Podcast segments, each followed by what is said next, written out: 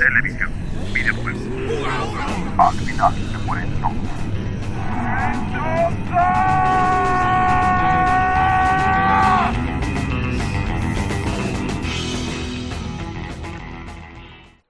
Hola, pues bienvenidos al final se mueren todos. Box Office, creo que no hay mucho que... Más bien hay mucho, Hay- pero, hay, no, hay pero mucho... poco. No hay mucho que hablar del top 5.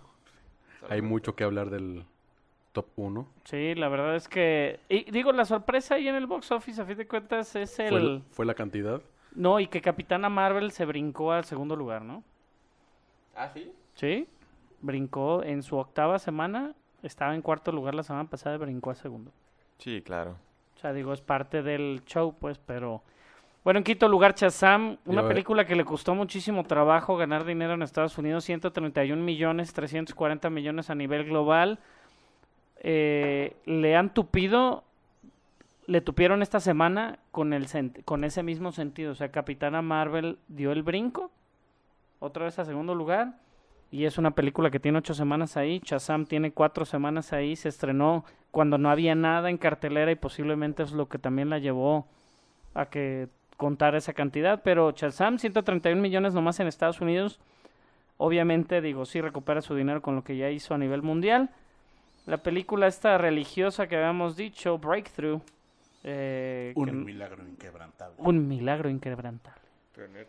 Eh, es a 6 millones. Sumó 26 millones totales. Solo sumó varias pantallas, dos mil y tantas pantallas. La maldición de la llorona de Warner Brothers, En New Line. estreno- En su estreno, ¿no? No. Eh, no, es, Ah, sí, es cierto, ya Tercera- hablado. segunda es, su, es su segunda semana. La semana pasada estuvo en primer lugar. Ajá, aquí en México también. Es su segunda semana, 8 millones. Un drop de 70% casi. Uf, Ya. Eh, sí. Pues algo común de las las que menos, de digo, terror. de las menos exitosas que ha tenido este universo de, James Wan. de James Wan, del universo del conjuro. Eh, por ahí Capitana Marvel, como habíamos dicho, del, del cuarto lugar se fue hasta el segundo. Y eso está bien interesante porque, digo, es parte del efecto Avengers Endgame. Claro. Capitana Marvel sumando 1.1 1.1 billones a nivel mundial. Eh, y Avengers Endgame rompiendo todos los récords. Pum. Habido sí por Pero haber. habidos y por haber todos. O sea, no hay récord que no haya roto. Creo que está a nivel, a nivel... Ahorita lo que le faltaría alcanzar obviamente sería a la inalcanzable Avatar. Ya habíamos hablado la semana pasada, Avatar estuvo 34 semanas en cartelera, eso también le ayudó mucho a, a estar retomando y fue en aquel momento donde el gimmick o toda esta fase del 3D había regresado. Los ya había regresado, pero hubo. ellos lo hicieron muy bien. O sea, la verdad el 3D de Avatar, James Cameron lo hizo muy bien. 1.3 billones, metió 350, más de 350 millones en un solo fin de semana. Eso En la taquilla doméstica. en la taquilla de Estados Unidos. Eso rompe todos los récords de, de la taquilla. Rompe el récord del jueves, de los Preview Night de Force Awakens.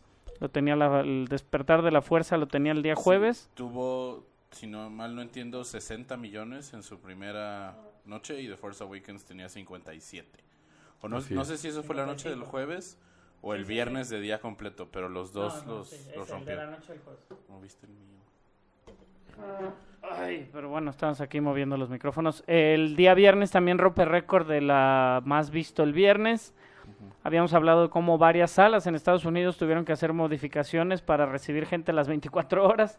Aquí en, aquí en México también se tuvieron que abrir, no las 24 horas, pero se tuvieron que abrir funciones de medianoche hasta la fecha, o sea, hasta el día de hoy hay función de medianoche, funciones a las 11 de la noche también para, para poder adaptar este más salas. Yo vi unas en Cinemex a las 3 y media de la mañana. Ese mismo día, el jueves. Ajá, Sí, ese mismo día te- pues. te- terminaba la primera función y empezaba in- inmediatamente otra función. Mm, También eso tiene que ver que... Creo que Sí, es la primera el- vez que sucede que estén 24 horas tantas salas y tantos cines. También tiene el récord de, más salas también. de Digo, ayuda, ajá, ayuda al hype. Aquí en México eh, rompió, rompió ese récord y obviamente se convirtió en la película más vista este, en el primer fin de semana.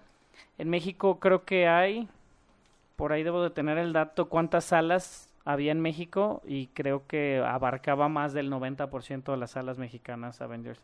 Sí, claro, tienen que aprovechar ese momento que, que veíamos los videos de la gente haciendo filas para comprar boletos allá, y preguntaban a la gente de que si habían visto las pasadas, si no, nada más querían ver esta.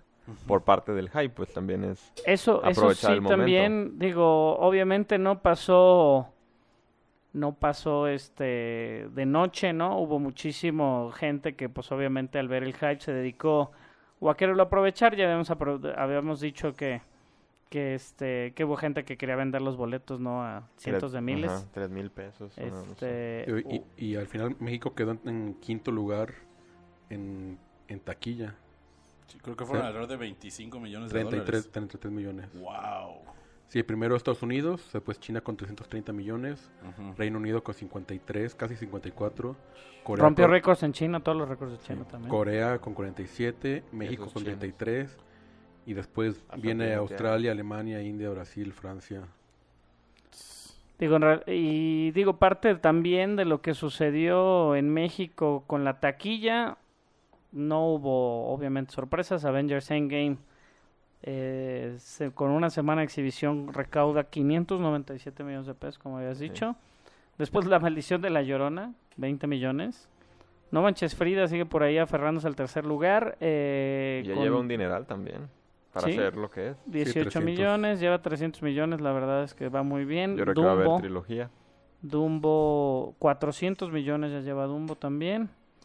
Y Shazam en quinto lugar también. Hu- Hubo gente, de hecho nos comentaban ayer unos amigos, que hubo un cuate de ellos que dijo, sí, no mames, yo ya fui a ver Shazam la semana pasada para poderme al, al día con los superhéroes. güey". ¿Quién, quién fue? Obvia- no sé, güey. pero- No, o sea, no de ellos, pero ayer con los que fuimos ayer al cine. Ayer todavía las salas llenas. La sala, fuimos Sí, a verla estaba- ayer. Y mañana también va a estar lleno. Y Sí, mañana miércoles día festivo, va a Claro. estar imposible. Y miércoles de, de precio de miércoles. Sí, no, es es martes, ¿no? Son los martes, ¿eh? Martes, Oye, martes yo- yo 2 no por voy. 1 El, el martes Ah. 2 por 1 y el miércoles precio...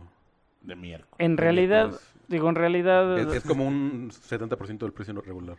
en realidad no creíamos que fuera posible. Habíamos dicho que sí iba a poder alcanzar y rebasar sin, sin problema Ajá. Infinity War, pero no creíamos posible que, o sea, Que pasara ni los 300. que pasar a los 300 no era físicamente posible por la cantidad de salas y el tiempo. El factor de las 24 horas, como decía Chava, fue lo que ayudó. Juntar una cantidad ridícula de dinero. güey. Que lo que O nunca sea, veremos en nuestra vida. Ridícula de dinero. O sea, es el hecho de que hayan juntado más de un billón de dólares global se convierte obviamente en la película en llegar al billón más rápido De la historia. en un fin de semana. No creo que se repita. Y si estamos pues a pie de un acontecimiento sin igual, no existe otra película que haya causado del revuelo que, que está causando esta película. Eh, de la misma manera, Game of Thrones, ¿no? El fin de semana tuvo un estreno de, de un capítulo muy esperado también. Obviamente, pues de los capítulos ya más vistos en la historia de la televisión. Entonces, digo, Bueno, vistos en, te- en teoría. hoy, Sí. Bueno, no veía. bueno, hoy que, hoy que es Día del Niño es un buen día para ser ñoño también. Felicidades a todos los niños. Ajá, hoy que es Día del Niño, qué padre que exista una película, o sea, hoy que fui a una, juguete- una juguetería, güey. Te sorprende realmente que exista tanta cosa ya. Digo, yo compro un chingo de pendejadas, güey. Pero, o sea, que haya juguetes de todos estos personajes que realmente en mi vida me hubiera imaginado. El merchandise. Sí, también es parte del negocio y es parte de, de aprovechar Sí, el no, claro. Y eh, digo, Disney así lo vio en su momento y lo quiso hacer con Iron Man, por eso se, se realizó la primera de Iron Man, ¿no? Para la venta de juguetes. Era Paramount. según los focus ah Paramount perdóname según los focus groups no era como que el más mercadeable con su armadura y todo el asunto pero ahorita o sea güey es un pinche juguete esta de Scarlet Witch o de Gamora güey de peli- de la película obviamente el. Marvel Select y los o sea, los juguetes que existen todavía El juguete de... A, a- a rato que hablamos de spoilers. Una sorpresa. La, la tequila mexicana siempre me sorprende. Este, ahora la de Un caballero y su revólver, que es esta película de Robert Redford. Ah, sí, sí, sí. Que al parecer es su última película, al parecer ya se retiró. Ahora sí ya dijo. Está en noveno lugar. La, ta- la taquilla Ayer- mexicana. ayer vimos, ayer Oh, vimos pero que está estaba en ahí. noveno lugar. Ah, sí, no, sí. ¿Entró? Ujú. o sea ayer al cine que fuimos creo que son no sé cuántas salas tiene el Centro Magno cuántas salas tiene No sé. 18 Por ahí como 16. Ponle que tiene 16, 18 salas, cuatro salas no eran Endgame y una era Old Man Gun. Sí, era la otra era... Yo creo que era la sala Queen arte, porque si tiene sala arte, el Sí. centro La más- otra era Mary Queen of Scots, No Manches Frida. Y creo que Y La Llorona, una de La Llorona, Capitana puede ser. Marvel. Ah. Y La Llorona. Entonces eran cinco. Porque puede ser también de que tú vas a ver la película sin haber comprado el boleto y está llena la sala y te metes a ver otra. Porque ya tienes la idea de ir al cine. Yo siento que también eso fue parte del efecto que tuvo Capitana Marvel. Mucha gente obviamente se quiso emparejar a la historia. Mucha gente posiblemente vio Endgame y dijo, pues sí, quiero ver esto de ¿Quién es acuerdo a lo que pasó. ¿no? Error. Ajá. Y, y, este... Pues ya después. Y hubo gente que, que realmente igual no, no alcanzó y dijo, pues aunque sea algo de superhéroes, chingues madre. Pero bueno, ya cerrando con taquilla, eh, Pues la verdad sí vimos algo increíble. Bueno, nos tocó vivir este... es un suceso, es un güey. suceso grandísimo en cuanto a, al- a la historia de... No sé tanto en el cine, pero sí en el entretenimiento es grandísimo.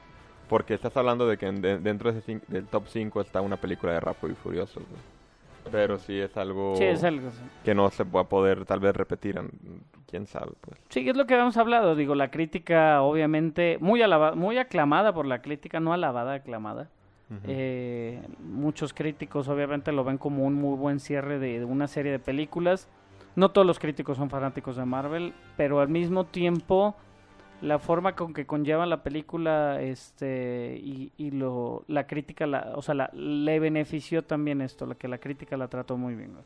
Entonces, digo, de ahí se ve este se ve bien clarito o sea que digo que si con algo también con crítica muy positiva pues lo que llevó no camiones y camiones de dinero al cine Sí. Sí, claro.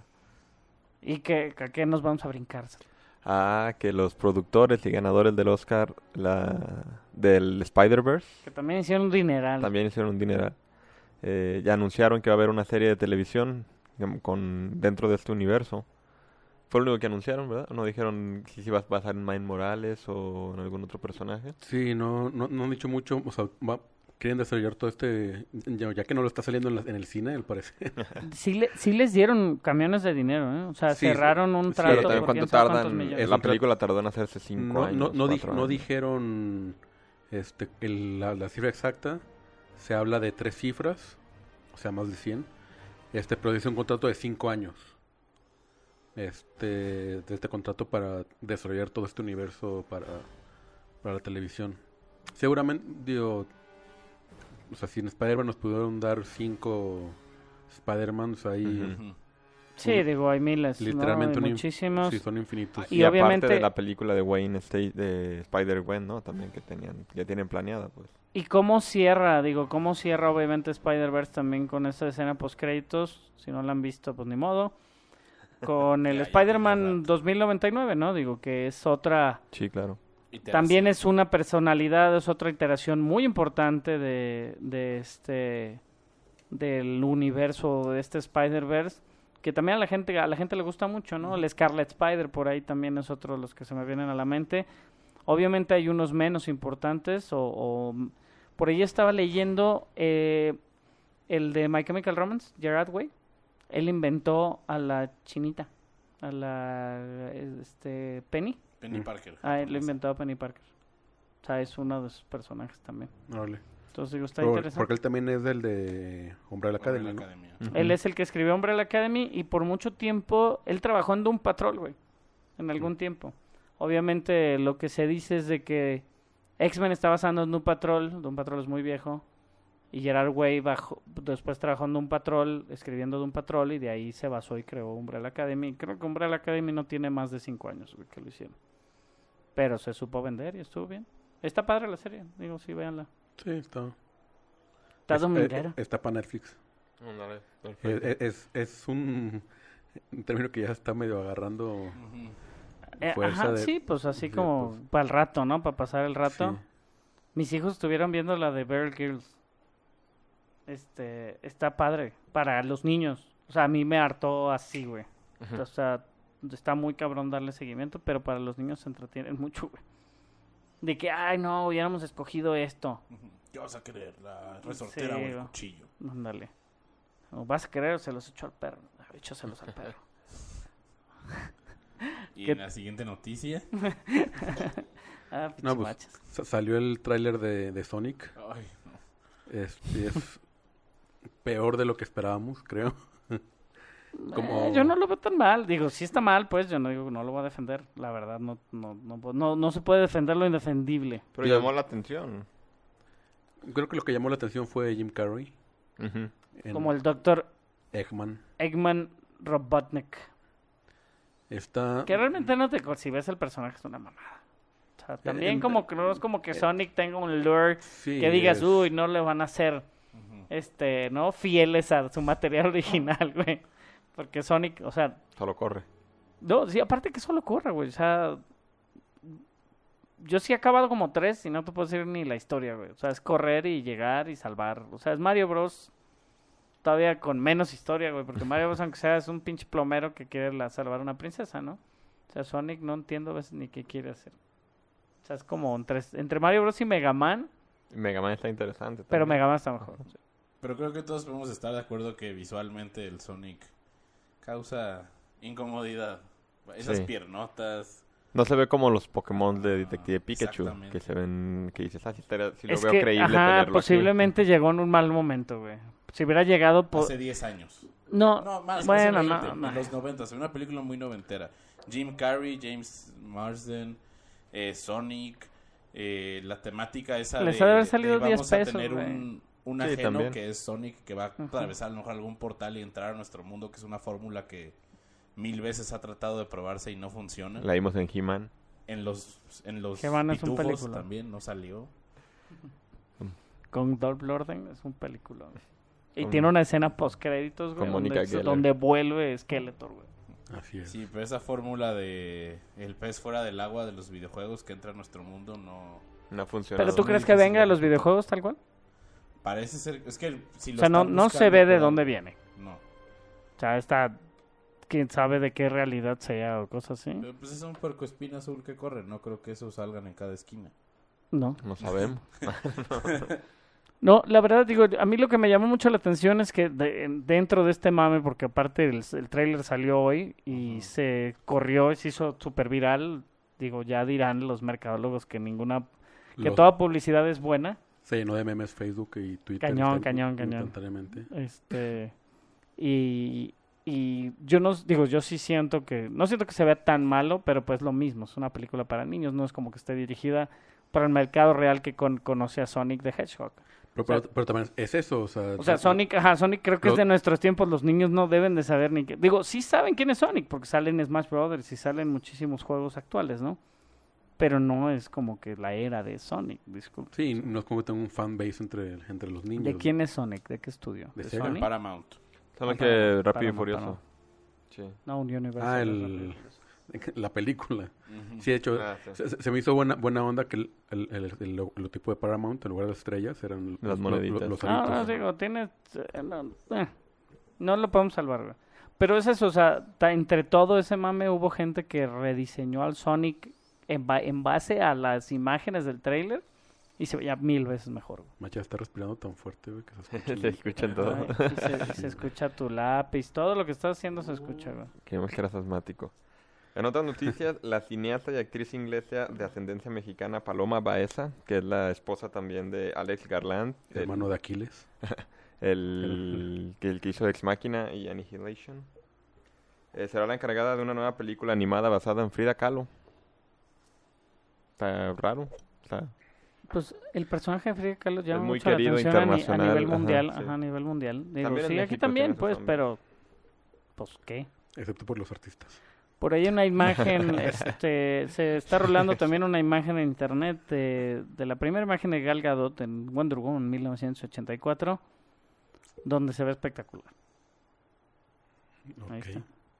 Sí, O sea, es una digo, imagen ya- es como, parece como de anuncio de cocina, güey. Digo, sin ser sexista, güey, pero parece de anuncio de cocina. No había visto esta foto. Ah, es que acaba de salir. Acaba de salir ahorita, güey. Sí, y Warby no me ha pasado su contraseña del Wi-Fi. No va a tener internet el Machas, eso evita que se distraiga. Machas, dinos qué sigue. Yo, pues no tengo la escaleta. ¿Qué? No hay. Bueno, es que no había muchas noticias Ah. por lo mismo. No, en realidad la escaleta ya se terminó.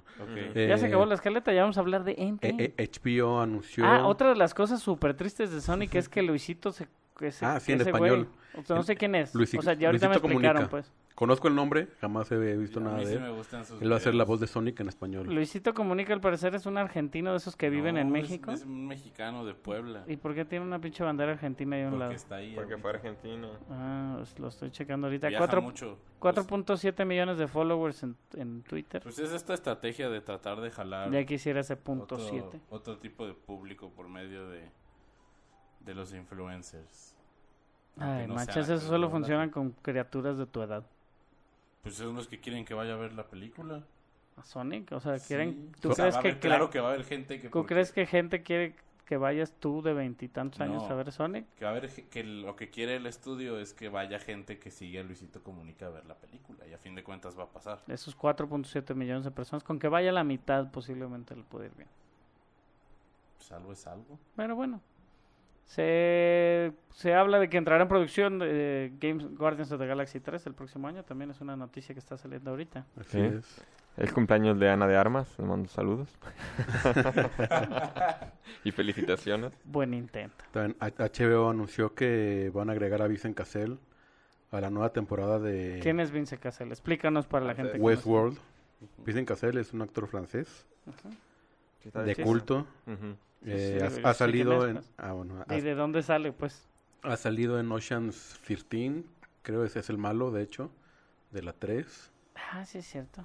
Este, y también sa- sale en la 4. Eh, tiene una película muy buena, si no la han visto, se llama Doberman, Le Doberman, de Matthew Kasovitz. Es de A Matthew mí Kasovitz. Doberman me gusta. Un muy buen actor. Es muy, es muy buen actor, fue esposo de... ay, ¿Cómo se llama esta mujer tan hermosa de Irreversible? Mónica Bellucci. Qué Belushi. padre que hoy el Día del Niño cumple... ¿Sale en Matrix también? No, no. Sale en Matrix. Como el esposo de Belushi. No. o Como el jefe. No, sale Mónica Bellucci, pero no es, Ah. no, no es Vicente Caseo.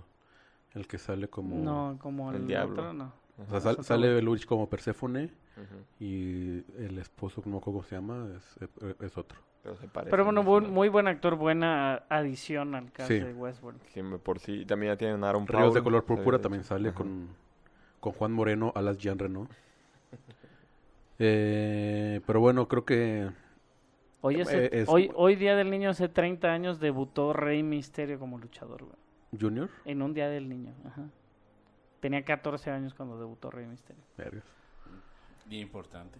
Iba a decir un spoiler, pero importante. mejor no. No, cuidado. Pero bueno, Sí, ¿les pero- parece si, si entramos Vamos a entrar ya a territorio de spoilers para Prim- las personas. primero de Game of Thrones? De Game of Vamos a hablar primero del, ga- del Game of Thrones. Del capítulo 3. Polémico. Polémico de este Spoilers, Long Night. spoilers, spoilers. Tres segundos. Vamos a hablar de, del capítulo con spoilers. Todo. El capítulo 3 de la temporada de los más esperados, aparte por su lar- larga duración, ¿no? Se esperaba, pues, ¿qué duró? ¿Una hora Una veinte? hora con 23 minutos.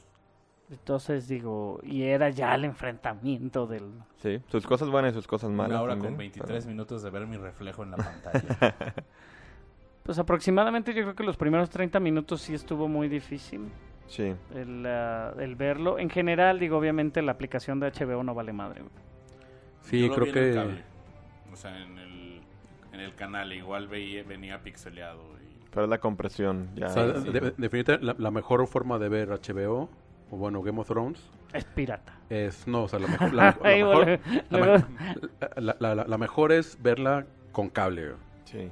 Directo. No, en Macha el lo canal estaba viendo del cable y no se veía bien, güey. Se veía bien. Ah, pero tú tenías... Pero que tele, o sea, si ajustaste. ¿Qué tele es, güey? Es que es esto también, o sea, no lo Nah. puedes ver todo en el celular, Macha. Uy, Era una tele, una Sony Bravia. ¿Con la luz prendida de tu casa? 4K, No, no es 4K. No. 3K, 1080. 2K, 1080, Sí, normalita, güey. Sí, ajustaste- HBO, HD, HD. pero HD. ¿Y ajustaste la tele y eso Sí, o cómo está estaba? ajustada todo. Ok. Bueno, Ah. ento- en- en- entonces corrijo la segunda mejor opción para ver es con el canal de HBO. Yo, yo, yo la verdad bajé el, el- el episodio Métodos alternos. Métodos de- alternos. de- del torrent. Sí, digo. Es un tratando de tapar. bueno. el torrent no, es- no es una... Que es parte de, es una- parte de, alterno, se acaba, de hecho sí acaban, están haciendo por ahí, Forbes hizo un artículo también de cómo la gente está regresando a la piratería ahora que hay tantos canales de streaming. Streaming. Ajá. Entonces digo, hay series que por una sola serie, lo estábamos hablando ahorita, HBO es el deal breaker para, para, para, diré, eh, Game of Thrones es el deal breaker para HBO. O sea, Pero- Game of Thrones gana, se gana pinches suscriptores a lo cabrón cuando sale este HBO. O sea, por lo que HBO gana Game. yo, yo tengo cable y dos, no voy a contratar a HBO porque HBO Go es una mierda. O sea, lo intenté hace tres años con, con la te- temporada 6. O sea, no, o sea, simplemente no. No, Sí, no, no, y sí. no ha mejorado, o sea, además de eso, o sea, tienen cuatro años con esos problemas entrado, que ajá. cada que sale Game of Thrones se caen sus servidores. Salen de mala calidad, este, o sea, no, o sea, no, no sirve. Sí, O no, sea, no- no es es algo que valga la sorprendente. pena Realmente, por ejemplo, yo he visto que dicen que la mejor opción es un Xbox 360 con HBO. güey. O sea, yo vi varios americanos que dicen que lo me- la mejor manera que vieron HBO es con la aplicación en el Xbox One S, porque allá sí lo tienen, o en el Xbox X, ¿o ¿no? En 4K, allá sí lo tienen, que fue la mejor manera de verlo allá. En iTunes falló. Este, en- HBO en, Plus. en HBO Go. Plus, o sea, en iTunes eh, la, la aplicación obviamente dentro de, de un Apple TV falló. Falló las aplicaciones de la televisión, ¿no? El buffering tardadísimo acá en la pantalla. Y, y realmente no, o sea, sí molesta porque todo el mundo está emocionado. Yo me esperé hasta un par de horas, yo lo empecé a ver hasta las 10 de la noche, güey. Obviamente tienes que tener como radio silence, no puedes, no puedes ver ninguna red social porque Acabándose el capítulo ya los están memes, los memes. ajá. están a todo. Por ahí está, o sea, yo, o sea, yo a las 8.15 subieron el, el episodio. güey. No sé dónde sacaron ese archivo porque además ya venía con subtítulos del closed caption incrustados. O sea, o sea, para los puedes activar o desactivar. Digo que HBO lo hace, güey, para que la gente tenga otra Y- opción. Sí, claro. no Ajá, se o les sea, y caiga. a, ajá. a- a las 8.25 ya había conectado, ya había hecho palomitas, ya está, o sea, ya, o sea, Ya que estaba con la banderita del norte. Porque, porque al- alguna vez que intenté hacer eso con, H- con HBO Go, pues, evidentemente no funcionó, o sea, Yo lo empecé a No. ver a las 8.10 en HBO Go. Pero porque estaba viendo antes otra cosa y me espero 10 minutos siempre. Yo 8-3 en el cable cuando empieza. Me junté con mis amigos. Pero sí estaba muy... Cuando lo empecé a ver sí estaba demasiado oscuro. Y sí le bajé el contraste muchísimo. Y lo volví a ver acabándose y se veía mejor. Y lo volví a ver a- ayer o antier. Yo lo vi el lunes en la mañana y mejoró, pero no Sí, mejoró. notablemente. Mejoró en cuando calidad no estaba tan pixeleado, pero sí estaba oscuro. Que así ya, ya preguntándole, a- le hice- hubo varias preguntas al director y al DP que dijeron que, que esa era la propuesta, pues la idea era que si fuera oscuro para que contrastara y se notara la, la guerra que en realidad era la luz Sí, contra la realmente oscuridad. digo, ahora la, la- ese fue parte de lo que hicieron. Obviamente parte en el inicio lo podemos hablar así, los no los muertos vivientes, no necesariamente La los White Walkers. de, No. de- los... ¿Se le llaman White Walkers a esos zombies también? No, No. Whites. Tenían su estrategia y no son zombies, No estaban son muertos vivientes. El ¿no? ejército de los muertos. Sí, El ejército de los Whites muertos. Y otros son los White Walkers. Pero van juntos. Ujú. El ejército de los muertos se carga a todos los Dothrakis. Dothrakis bien prendidotes que iban, güey. caballería al Literalmente. principio. Que obviamente Pero digo, era la mejor opción, la verdad. Los de Otaki solo sirven en campo abierto. No te servían ni para defender ni para dentro del castillo. Sí, ya mejor, Pero- ya mejor que se extingan. güey. Pero eh, digo, mucha, mucha de la y parte del mame también, porque digo, desató un mame impresionante el capítulo de, de- de este capítulo, porque muchísima gente salió que es experta en, en la guerra, al parecer, güey. Porque muchísima gente criticó el, el, el avance, ¿no? Del, critico. ejército. No, fíjate que la estrategia de ellos estaba bien. Su estrategia era detener a los Wrights Dinos, Y en eso ir a- Coronel Chava. y en eso ir a buscar a los... O sea, se ve en el capítulo, no, no, e- e- ellos tenían que ir a buscar a los caminantes blancos, pero cuando llegan con ellos es cuando les avientan la tormenta y ahí valió madre su estrategia. No, y valió madre también, no Ajá. veíamos ni madres, güey. O sea, ellos tampoco veían nada. Pero digo, su- entendemos ajá, que era parte sí. de la de Pero la ese era su noción. plan, su plan era ir contra los White... Lo dijeron en el capítulo anterior y todo, matando un White Walker, se, de- se destruyen los que él había creado, pero no, nunca creyeron que iba a caer una tormenta. Sí, esa... cambió No, o sea, todo. Sí sabían porque, o sea, ya- La ventisca. Incluso, yo, ajá. incluso John dice, o sea, ellos no están esperando la tormenta, la tormenta viene con ellos. Este, y es parte de, de su protección y sí, o sea, o sea, es eso, o sea, cómo planteas, o sea, es básicamente un, una batalla estilo, está, se me fue ahorita el nombre, todo, to- toda la semana, toda la, Claro, sí. desde que lo vi, no, de Star Trek, Kobayashi Maru. O sea, e- es un planteamiento en el que no, no puedes ganar. O sea, pelear contra los contra los Wrights, o sea, no puedes ganar, o sea, simplemente es imposible. güey. Es aguantar más que Ajá, entonces tienes que ver cómo, co- o sea, realmente cómo tienes que, o sea, tú tienes que vencer al, al Night King. Como un Esa- esa es es el ajá. único que le puedes ganar. Sí, sí, claro. De la única manera que puedes ganar. Pero desperdiciaron a sus caballos. Sí, a- no, a toda la gente. Es que era eso, o morirse. ajá. al principio de una manera... Pero es que de no todos modos no era eso morirse, güey, porque de un- todos modos todos iban a morir. o Sí, sea, todos. eran todos morirse. Hay una güey. toma Mejor todos en- nos metemos al. Nos demos En que bola. viene el ejército hacia ellos y dejan de lanzar los... Ah, sí, también lo pensé. O sea, ¿qué pedo con las catapultas, güey? Pues ahí las catapultas tienes. Tuvieron unos fácil, unos tres minutos para seguir lanzándolas y tirar cuantos más pudieran. y no. Mejor haces dos trincheras, o sea, güey, güey, todos nos hemos jugado Age of Empires, todos, güey. Y su, su pinche planteamiento defensivo no valió madre. Y es lo que decía Tyrion también. Pero era parte del show.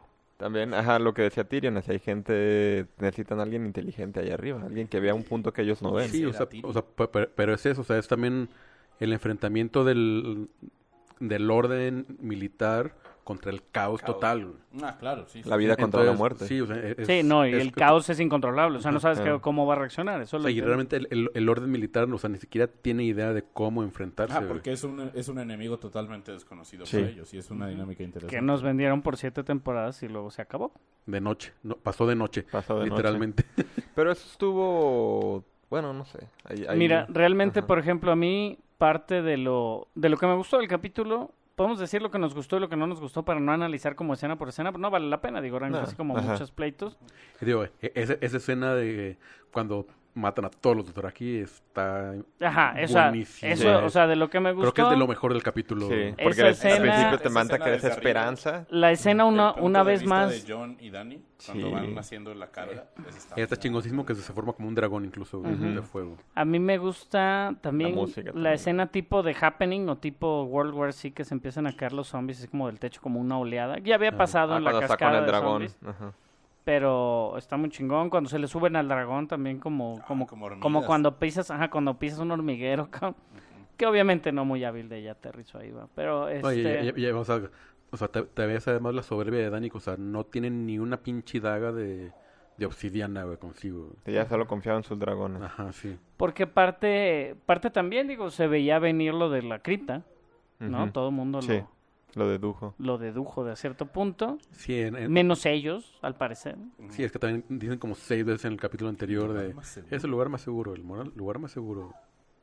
Peter. Dinklage en una entrevista dijo de que, de hecho a mí cuando me dijeron vamos a quedarnos en la cripta, yo dije, ¿cómo nos mandan ahí si allá hay muertos, si están levantando muertos? Pero pues así lo escribieron, pues. Sí, creo que, digo, es parte de la, también es parte del encanto y, y lo que pasa después de, de lo que pasa en la cripta también está interesante, ¿no? Sí. Digo, El, el encuentro ahí como entre Sansa y Tyrion, que no sabemos si se tiraron el pedo o solo fue Ah, una así como, más como pues ya valió madre, pues, no, como el capítulo de Arya y Gendy, Gendy, perdón. Si se va a acabar el mundo, pues qué, ¿no? Consumamos el matrimonio. Y había unas escenas que no se grabaron que se veía que Ah. Sansa estaba matando. ver eso. Sí, también. ver O sea, sí, sí- sí hubo, pero no lo Ujú. vimos en pantalla. De que ella estuvo defendiendo a la gente de, de los... De los... Pues es la única que tenía armas. Ajá, la única. ¿Y creo- no te gustó? obviamente, digo, lo que no me gustó fue el- lo oscuro que se veía ya parte de la batalla. Mucho como, como bait, o sea, como que realmente nos estaban, nos la querían vender como que se iba a morir alguien y no se moría nadie, cabrón. Y muchas, es- muchas tomas, muchas, muchas, muchas. y Así como que ya se veían totalmente barridos y los volvías a ver y se seguían viendo barridos. Yo dije, no mames, qué estamina de estas personas. Obviamente ya están a, a nivel, ¿no? A nivel ya, eh, digo, ya eran héroes dentro de, de su... Y tú, tú que juegas Dungeons and Dragons, ¿no? Siempre hay como, o en teoría toda tu, tu campaña es en base de héroes, ¿no? Así es. Que, que realmente tiene habilidades diferentes a lo que podría ser un caballero normal. Sí, y bueno, voy a ver muy, muy ñoño con esto, pero tam- también, o sea, los, los por ejemplo, en una campaña de Dungeons and Dragons sería más bien como al- algo que es que tenían en, en la cuarta edición, o sea, que eran los minions. O sea, esos güeyes Sí, tenían, sí, sí. tenían un hit point, nada Ujú. más, güey. O sea, pero te, pero te aventaban 50, güey. Estaban 50 points. Entonces sí, o sea, matabas un chingo y eran para, para ese tipo de escenas, güey. Sí, claro. Pero, pues, es- es- Digo, se demuestra que, que sí se necesitaba esa carne de cañón, aunque yo siento, al, o sea, me gusta mucho cómo cierra el episodio, obviamente en, en una nota alta, eh, pero al mismo tiempo ya al, al verse muy barridos, o sea, tardan un rato, obviamente, la decisión muy difícil de Grey Worm de abandonar a todos sus hermanos, entre comillas, digo, sus hermanos en batalla eh, del otro lado de la trinchera y acaban con- convirtiéndose obviamente en más, más soldados. Se acaban viendo totalmente Sí, barridos. eh, ha de, ha de haber sido como un 20% yo creo de, de todo. de no, no el O sea, pri- porque, sí estaban cerrando filas, pero ya llegó un punto que lo estaban deteniendo, ya, ya no podían cruzar el puente antes de... O sea, sí, pues, no el pedo. primer gigante que, que cruza las puertas de Winterfell El segundo. este, de esa manera y pues se lleva a la última heredera de la casa Mormont. Creo que ese fue mi momento favorito del episodio. Creo que y, otra casa, bien, otra digo, de las grandes casas que Y se yo va. siento que ya fue también fanservice. Digo, al rato hablaremos de un muy buen fanservice, pero creo que es fan, o sea, ese sí fue pues, fanservice, si tal se se ir, convirtió en favorita, Se sí, claro. irse en una nota muy Sí, alta. es lo que dijeron el director, dijo, si, si, si se tiene que morir, si tienen que morir varios personajes, que a mí me gustaría darle el- la mejor muerte a, a Lady Mormont. Sí, Sí. Y, y, y, y a ella ya habían dicho, o sea, que... O sea, a ella la contrataron para un, una escena y ya, que es, o sea, la escena... Pero lo hizo tan bien. Ajá, pero... es- Sí, gustó, gustó, Sí, gustó, sí. sí, yo estoy de acuerdo. Este... Y fue tanto que si pueden... Bueno, pues le damos más episodios y pues también una muerte memorable, o sea... Sí, claro, por ahí muere el cuervo, ¿no? Que habíamos predi- predicho. Es con doble D. Eh, Sam se ve súper abatido mil veces y sigue vivo, o sea, es Ese es el que yo no único que sí, de lo que decías, porque es como en el Señor de los Anillos, que dicen, siempre sobreviven los mismos, pero son los mejores espadachines o luchadores de toda la Tierra Media. Aquí también los que sobreviven es porque eran los mejores, excepto Sam. Sam Sí, no, y- Güey. Sam se- literal, digo, yo sé que estos no son zombies y no te van a morder y te vas a transformar, güey, pero traen cuchillos, güey.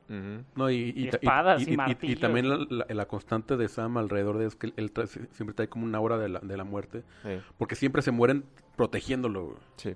Todo Eh, el mundo que intenta protegerlo se muere. güey. Eh, eh, precisamente Ed se muere levantándolo del suelo porque se, Sí, se- sí, se sí, le sí, cae, se le lo, cae lo- ahí. lo salt- lo- lo salva, lo levanta y en eso le llegan por Detroit. En una, la escena más personal también del capítulo, cuando Arya ya corre, que era parte de lo que habíamos visto en el tráiler, muchas de las Ah, Qué escenas del tráiler de previo a la temporada Eran venían de, este ajá. episodio. Eh, obviamente sabíamos y se había previsto que le iban correteando algo. Eh, se hace un poquito más personal, se hace como hasta una cierta película de terror. Me llamó, o sea, me gustó Sí, mucho. esa- Estuvo bien. en la biblioteca Ajá. es Me muy, gustó muy mucho esa escena en la biblioteca. Eh, Y Arya tiene miedo cuando he dicho que ella no pues- le tenía miedo a nada. Pues Clegane es un pelele, cabrón. Y, Y el otro güey, y el otro güey era bueno, güey. O sea, realmente, y muere pues dándolo todo. Ese güey sí lo dio todo. Yo creo que le clavaron el pinche cuchillo Y 30 ese era veces. Ya había muerto muchas veces. Y ese era su propósito de regresar tantas veces al Realmente, ajá. para que ella fuera la que le Y, les tocaba y la cosa con Clegane es que también él, él está batallando con sus propios demonios. Con el fuego. Sí, claro, por el Y- fuego y todo. Y, y- y te meten en ese punto, de, en, en el punto ya de quiebre de esto ya valió madre, ya que nos cargue la chingada. Le pasó en Aguas Negras, también le pasó aquí. sí, sí. no, es como... El- pero pero, pero creo- creo- creo- creo también ya, ya nos paraliza tanto con el fuego como le pasaba como antes. Ajá, creo que está... Es más como que está saturado, ¿no? Sí. Yo Digo, realmente era abrumador la cantidad de... Está, digo, estaba muy... La verdad, eso, eso parte era lo muy bien hecho. Se hablaba de 750 extras o actores en escena. Actores en digo, escena. está cañón. No lo puedes hacer eso en silla y se veía muy bien. Sí. El castillo pues, se lo tragan en- de volada. Era parte también del... Parte de las peleas de los dragones. Creo que las, co- con los dragones... O sea, ni fu ni fa no se veía tampoco mucho. Era muy confuso lo que estaba pasando. Aunque la toma de cuando están en la luna llena y se ven los Ah, dos los. Ah, bueno, sí. esa Esa ma- toma que están ya por encima de las nubes está impresionante. güey. Y cuando sale de abajo y le avienta la llama y todo eso, sí. Pero es cuando ya ves algo, güey. Sí. Digo, sí entiendo el senti o sea, entiendo el por qué te querían dar, porque vol- justo terminé ese capítulo y le dije a mi vieja, le dije, este no es la batalla de los bastardos. Y puse la batalla de los Ah, bastardos, sí. güey. Y la batalla de los bastardos era también como más personal en otro sentido, porque era como algo de asfixia. Era la asfixia. Ajá. O sea, te- estaban so- superados y era un sentimiento como de asfixia, porque ellos están rodeados. Entonces, y se ve cuando lo pisan, lo apachurran, que están frustrados, que no pueden avanzar. Aquí realmente es, o sea, Caos es un, total. Es es un caos, es es un caos oscuridad total, es un caos total. Pero fíjate como es el mismo director. El mismo director hizo Sí, no, no, lo supe. Casa Austera, La Batalla de los Bastardos y La Larga Noche. Hard Home, que es la de, ¿cuál es el Hard Home? Pero como la... O sea. Austera, en el Caja que Austera. están... en Sí, el- pero o sea, ¿cuál es? Cuando levanta a todos el Rey de la Noche, cuando Jon Snow huye en la lanchita. Ah, la de la lanchita. El, entonces, tú como director tienes que buscar algo de diferente forma creativa que no se vean iguales las batallas. Ujú. O sea, la batalla de los bastardos es mejor y, y no le gana al abismo de Hell a mi punto de vista. Todavía no hay Ah, una no, batalla no, que no, le pueda no. ganar. Pero lo que hizo eh, me gustó muchísimo estratégicamente. Se- Lo sen- se sentía como un juego de Hubo ajedrez, movimiento Sí. por movimiento, como quién iba ganando y quién iba ganando. Y conforme iban ganando, se oscurecía más. Lo único que sí no me gustó fueron las transiciones hacia los dragones. Ahí sí se perdió totalmente todo. el Es pedo. eso, creo que... Sí, se- creo que la edición, Ajá. la edición está un poco extraña y sí la- lo tuve que ver dos veces Sí. para, para completamente tener la esa percepción de todo lo que está pasando porque inclusive puedes llegar a perderte dentro Sí. de la misma geografía de, Y había cortes bien raros. del Ujú. castillo, que dónde está Aria, de dónde salió, cómo llegó aquí y después cómo salió de este techo y, y yo también tuve ese problema con la iluminación de, de la serie. Por más que, que trate de dar ese sentimiento, sí faltó que, pues, oye, quiero ver lo que está pasando en pantalla. Esa toma de los cuervos con Bran no se ve Nada. nada. Creo que, creo que a diferencia de Endgame que vamos a hablar al rato, esta, la batalla la hypearon mucho. Porque HBO sí puso los datos de 700 y tantos actores. Sí. y La batalla más la más cara, ajá. la más larga. Y realmente creo que la over, la- o sea, la sobrehypearon para lo que fue. La gente estaba esperando.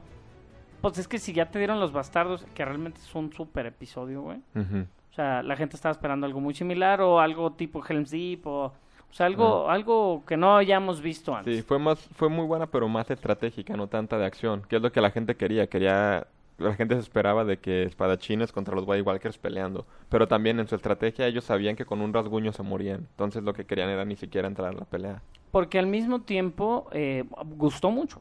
Digo, hay mucha gente que Sí, le gustó claro. el capítulo porque el, capítulo está muy bueno. Lo entiendo y no necesariamente que sea el hype, obviamente está muy bien hecho y es parte de la serie. Lo que tenemos que analizar o, o por lo que pasa esto es por el alcance que tiene la serie también. O sea, ya se convirtió en la serie posiblemente más vista. O sea, no, yo no conozco... O sea, de eso de que conoces a alguien que no ha visto Game of Thrones y hasta lo ves raro, ¿no? güey? O sea, es muy diferente a lo que estamos hablando de nuestras películas de superhéroes y todo. Ya cuando es algo de televisión y que no sé, y que no lo has visto, creo que, que llega a ese punto. O sea, está el, el hype ahora sí rebasado. Sí, es, es una serie, una serie evento, pues es como ver un Super Bowl o ver una final de un mundial. Y ahorita lo vamos a platicar con Endgame, lo de los spoilers con Game of Thrones y Endgame fue muy diferente a lo largo del Sí, fin claro. de semana. O sea, Game of Thrones, si no lo viste en vivo, Se acabó, Pelas. ajá. Y Endgame hubo, o sea, pues sí hubo gente que puso comentarios. Como Se cinco o respetaron, seis digo, días, pero ajá. parte de ese marketing de 200 millones de dólares fue el no, don't spoil the endgame. ¿no? Ajá, pero Game of Thrones es o lo ves el, el día o pues ya pelaste. Y es eso, también es, es como decías, es tele, para ver esto en tele nadie más lo ha hecho. Ajá. O sea, también marcó, como decíamos, fue algún suceso, ahora es un suceso para televisión grandísimo. Y ese es uno de los problemas, el, iluminaron como cine, dirigieron como cine, hicieron todo para cine y terminó haciéndose en tele. Que, que ya cuando salga en Blu-ray pues va a ser otro plus. Yo no sé por qué harían tantísimo dinero sacando los capítulos en el cine. George Martin quería que toda la última serie fuera en cine, pero HBO como que no, no quiso, no sé. Mm, Realmente creo que por cómo están grabados y la gran escala a lo que producen la serie sería fantástico, güey. O sea, digo, sí, ha pasado. Yo, yo fui a un WrestleMania al cine. Yo Los fui partidos a- del Mundial los partidos del- de los Champions a veces en el cine. Digo, y es un evento. Ahora que vimos Endgame y lo, y lo vamos a hablar también, es un evento. O sea, la gente va a- animada y va porque lo quiere ver, güey.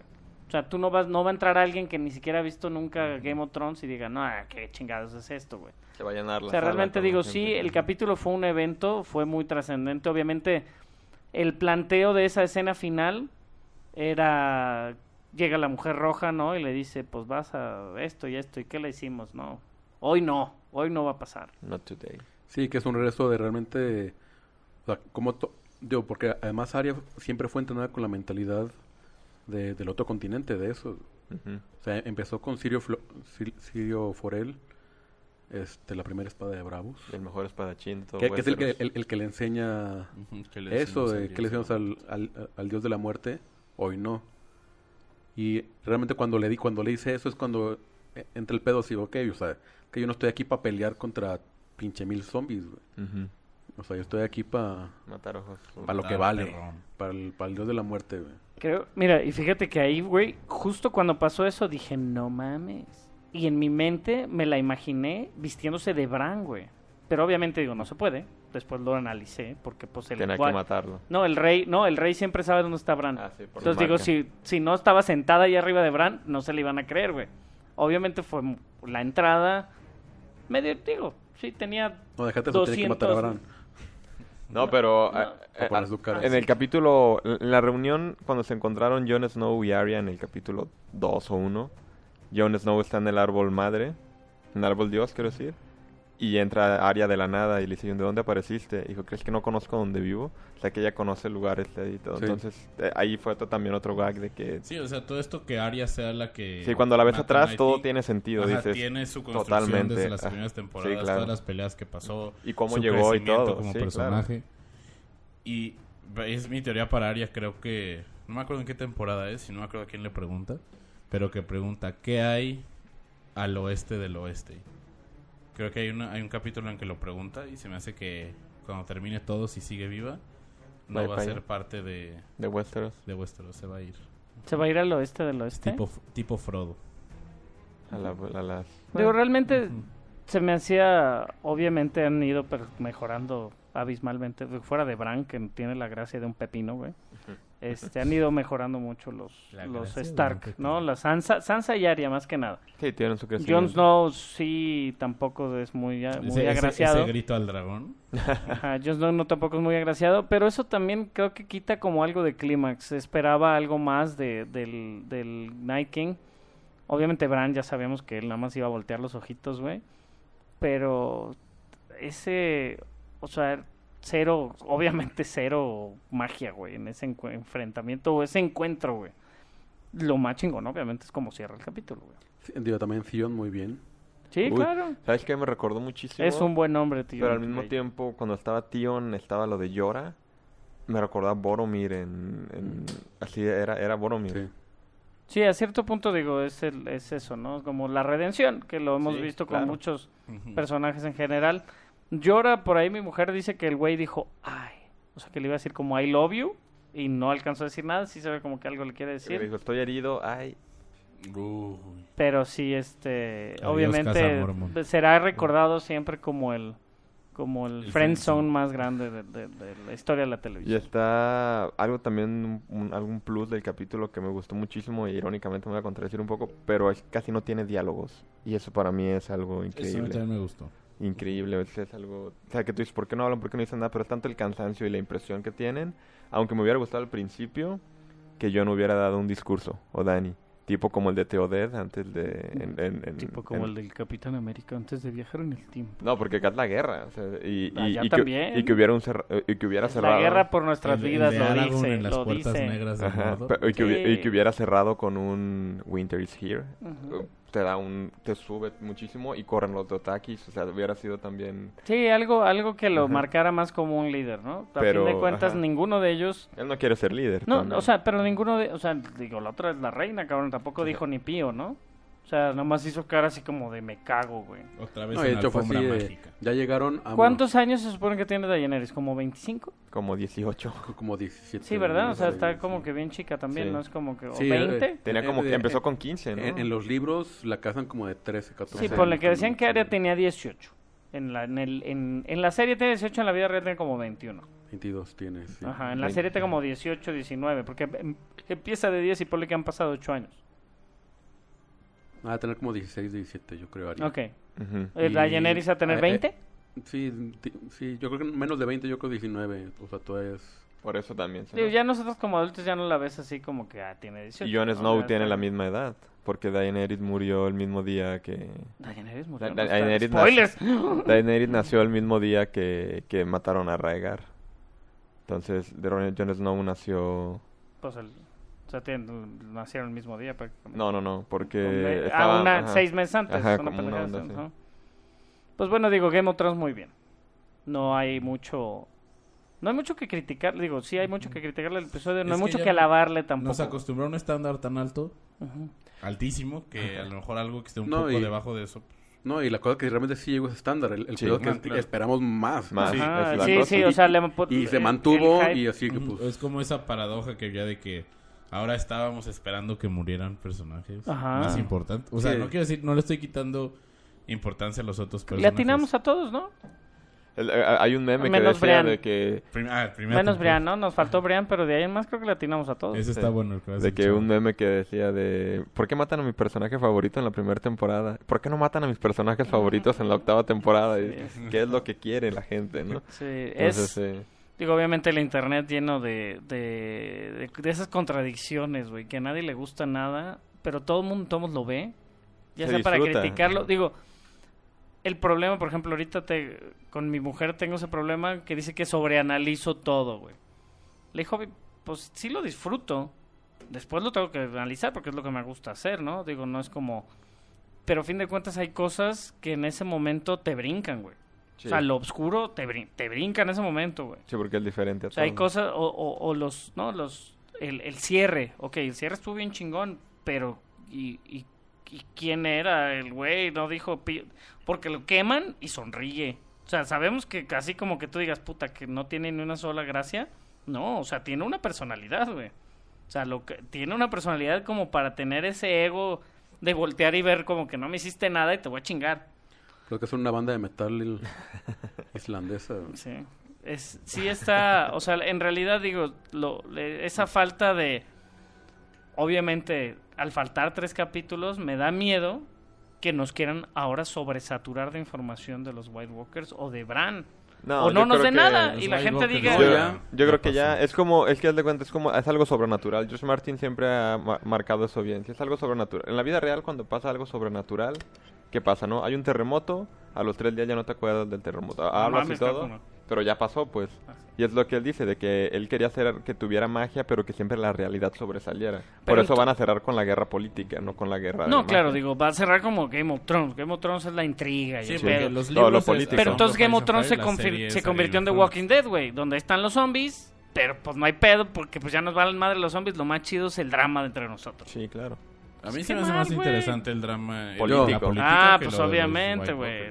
No, pero yo, yo, a mí me jaló Game of Thrones porque había zombies, güey. Sí, O por sea, eso, yo por eso va a normalmente no hubiera visto, a mí si hubiera sido los Tudor, güey, me hubiera valido madre, güey. Pues ya te chingaste en los últimos tres episodios. Sí, pues ya qué chingados, güey. O sea, de que todo fuera así, de que no, es que yo soy el príncipe de no sé qué vergas. Que eso es Madre, Game of madre, Thrones, que la verdad A mí se me hacía chido que todo of el tiempo estaban, Pero por eso... ok, entre nosotros asustados, pero todavía hay algo que nos va a venir a chingar a Por todos. eso se llama el juego de tronos, no el Las juego primeras, de los tres, caminantes las primeras blancos. tres temporadas Exacto. así fueron, no hubo ni una batalla, no hubo una toda era política, política, llevaban al punto y pum, pum, pum. Las Bueno, primeras tres política temporadas. y sexo, de ahí te lleva. Ajá. también. Pero bueno, ya. Game of Thrones muy bien. Muy bien. bien. Game of Thrones, sí. Sí. Y algo que sí alcanzó el hype, ¿no? El hype se fue por encima. En Game of Thrones creo que superó el hype. Los que no han visto realidad. Endgame, si vieron Game of Thrones, ahorita Vamos a hablar también de spoilers. Avengers Endgame, eh, la película más Spoilers, taquillera spoilers, hasta el momento en llegar a un billón de dólares. Un billón, 1.2 billones en un fin de semana es una locura de dinero, güey. Ujú. O sea, eso lleva a Capitán Es- Marvel, ¿eh? ¿no? Para Sí. tener como contexto, Infinity War tenía 697 en su primer fin de semana mundiales, que era el segundo lugar. Lo doble. Endgame tiene 1.2, nada más. El único asterisco es que Endgame sí estrenó en China el mismo Sí. fin de semana. Y por eso Pero de salió todos pirata. modos, si a Infinity War le agregas lo de China, queda como en 850 millones de dólares. Siguen siendo 250 mundiales. Son ¿Qué haría con el 1% de eso? Que es lo... ma- este, ¿Cuándo se llevará Robert Downey Jr.? Como 3%. Por Infinity War se llevó 75 millones de dólares. Mm, Yo creo que como un punto dos. Calcúlale. 71 y t- es hasta menos. Va a ser como punto uno. Es el único que se lleva regalías a todos. Mm, Yo creo que igual nada más él porque sí se le acabó el contrato y lo re- renegoció. Porque ya Chris Evans se le acaba el contrato en esta película. Thor todavía tiene creo que una. Y pues por ahí pensábamos que, que Black Widow tenía todavía cosas que hacer. Pues tiene la de Black Widow, ¿no? Pues digo, no sabemos. No, digo, Avengers, Avengers Endgame se estrenó en Estados Unidos el día lunes, fue la alfombra roja con todos los artistas, hablamos mucho la semana pasada al respecto. El día martes se estrenó para la prensa eh, a nivel mundial y el día jueves estuvimos ahí en la noche. Eh, No la vimos accidentado en muchos lados, ¿no? De hasta la madre. De Un lleno. caos, una- un sauna. Mis amigos se agarraron a golpes en Ciudadela, güey. En la fila, se les metieron las palomitas. No manches. Eh, y digo, agresivos los otros, y pues les fue mal a los otros, pues, pero sí fue parte del show de Endgame. Hubo un cuate, también subieron, que salió gritando spoilers. Hay que, que lo, le pusieron un putizón también. Ah, sí, lo vi en a- el de forma. afuera, sí. O sea, salió broma. gritando spoilers, pues, o sea, no... Eso no se hace, digo, obviamente lo, lo dijimos. Eh, Don't Spoil the Endgame, parte de la campaña. Esta campaña, ah, o sea, titánica, ¿no? 200 y tantos millones han de haber gastado. Obviamente ya los recuperaron sin problema. ¿Y qué les pareció la película, güey? Bien, Bien. bien. El, el, el jueves que terminé de verla, bueno, ya viernes en la madrugada, Bien tarde, cabrón. eh, cabrón. sí dormí con una sonrisa en, en- en el rostro, la verdad. Yo no Este, podía dormir. bueno, sí, tardé Yo un no, rato yo en me dormí dormir. como a las 5 también. O sea, no... Tardé un rato en dormir, y, y, pero sí dormí. Dije, no voy a analizar nada, no voy a pensar en nada más que disfrutar. Y sí dormí sonriendo. Pero una... Ya al día siguiente que la volvimos a ver a las 12, dormí tres horas nada más. este, ya fue análisis y ya, ya. La sonrisa no se borró, pero ya, ya fue más seria, pues. Sí, pero por ejemplo, o sea, después de, de Infinity War, el sentimiento con Infinity War era muy diferente. O sea, era confusión, como que qué chingados pasa desde aquí, ¿no? Aquí también existe esa confusión, qué chingados pasa desde aquí. Pero obviamente con momentos muy satisfactorios termina la película un bastante alivio, bien, ¿no? Es como un alivio. El pacing de la película o la manera en que llevan la película, yo lo digo, yo ya la vi cuatro veces. Este, cómo lleva o sea, cómo sube, cómo, cómo sube. O sea, es como una montaña rusa, yo lo veo literal. O sea, te lleva de un punto muy bajo y te va llevando a, a subirlo, a subirlo, a subirlo, a subirlo, hasta llevarlo a un punto altísimo, que es así como cuando, güey, hubo gente, a mí me gustó mucho verla con varias, este, a diferentes horas y con varios tipos de gente porque se prendían bien cabrón. La de ayer güey. muy flojita. Sí, la de ayer, sí, pero ya ayer ya Ya era lunes. lunes, La gente ya. que ya la que había querido ir a ver chida, ya la había visto, ¿no? Pero la, la de Chava, o sea, güey, eran las 2 de la tarde y estaba a tope y la gente estaba bien prendida, güey. No tanto como la del medianoche, pero sí había, había, no, no, no toda la sala, pero sí había mucha gente prendida, pues. Yo sí, no, sí, no toda la sala prendida. La de medianoche fue así como si fueras a ver un partido de fútbol, güey. Ándale. Sí, yo a medianoche me tocó verla con 400 personas. Uf. Y la verdad a mí me encantó la película. Es estas tres películas en una sola. Este primer acto de mucha exposición, mucha información. A lo mejor no sé si han visto The Leftovers, esta serie de HBO. Sí. Como que va por ahí. Y después el segundo acto de El atraco en el tiempo. Y de cómo van visitando estas películas pasadas. Y el tercer acto que es La guerra. épico, simplemente épico. Me- nunca creí ver esas cosas en pantalla. O sea, desde esa- y creo que es mi película que tiene mis momentos favoritos de las 22 películas de Marvel. O sea, el Capitán América levantando a Mjolnir. Eh... Ah, no sé, siento que Todas las mujeres de. Marvel Eso juntas. sí me gustó, a mí me gustó mucho. No sé por qué hay bien. gente que lo triggereó. A mí me ha gusta, habido- pero siento que pudo haber sido mejor. O sea, la, la- la cosa con ese, o sea, está muy bien que hayan hecho eso. Sí, muy bien. Pero está mal que en toda la película hayan ninguneado a, a las... Mujeres.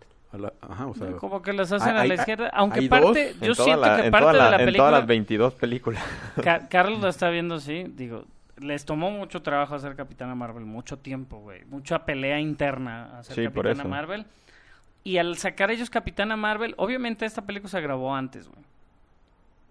Eh, Sí. Yo creo que... Pero la escena no creo que se haya grabado antes. Sí, claro. Se ve reshoot. No, porque no está ni Capitana Marvel ahí, güey. No, Sí, pero sí, se. Ah, sí, ven- ajá, ella trae el- Pero ve el montaje. Así se nota como que no se ve que estaba planeada. La planearon después. Bueno, fue parte de mucho. Yo creo que fue así como. Y, y- y te lo comenté en ese momento. O sea, era una escena totalmente innecesaria, Pero necesaria. pero necesaria, güey. Yo creo que sí era un mensaje importante porque pues, hemos visto a tanto vato, o sea, Iron Man, Capitán América y Thor peleando al mismo tiempo y pues que tiene que salgan las mujeres de No, las vimos en... Me gustó más como lo hicieron en Infinity War. Ah, que dice, she's not alone. Ajá, Muchísimo eh, más, ajá. Ahora, al- el hacerla después, o sea, por ejemplo, tú hubieras dicho, bueno, lo hicieron en Age of Ultron.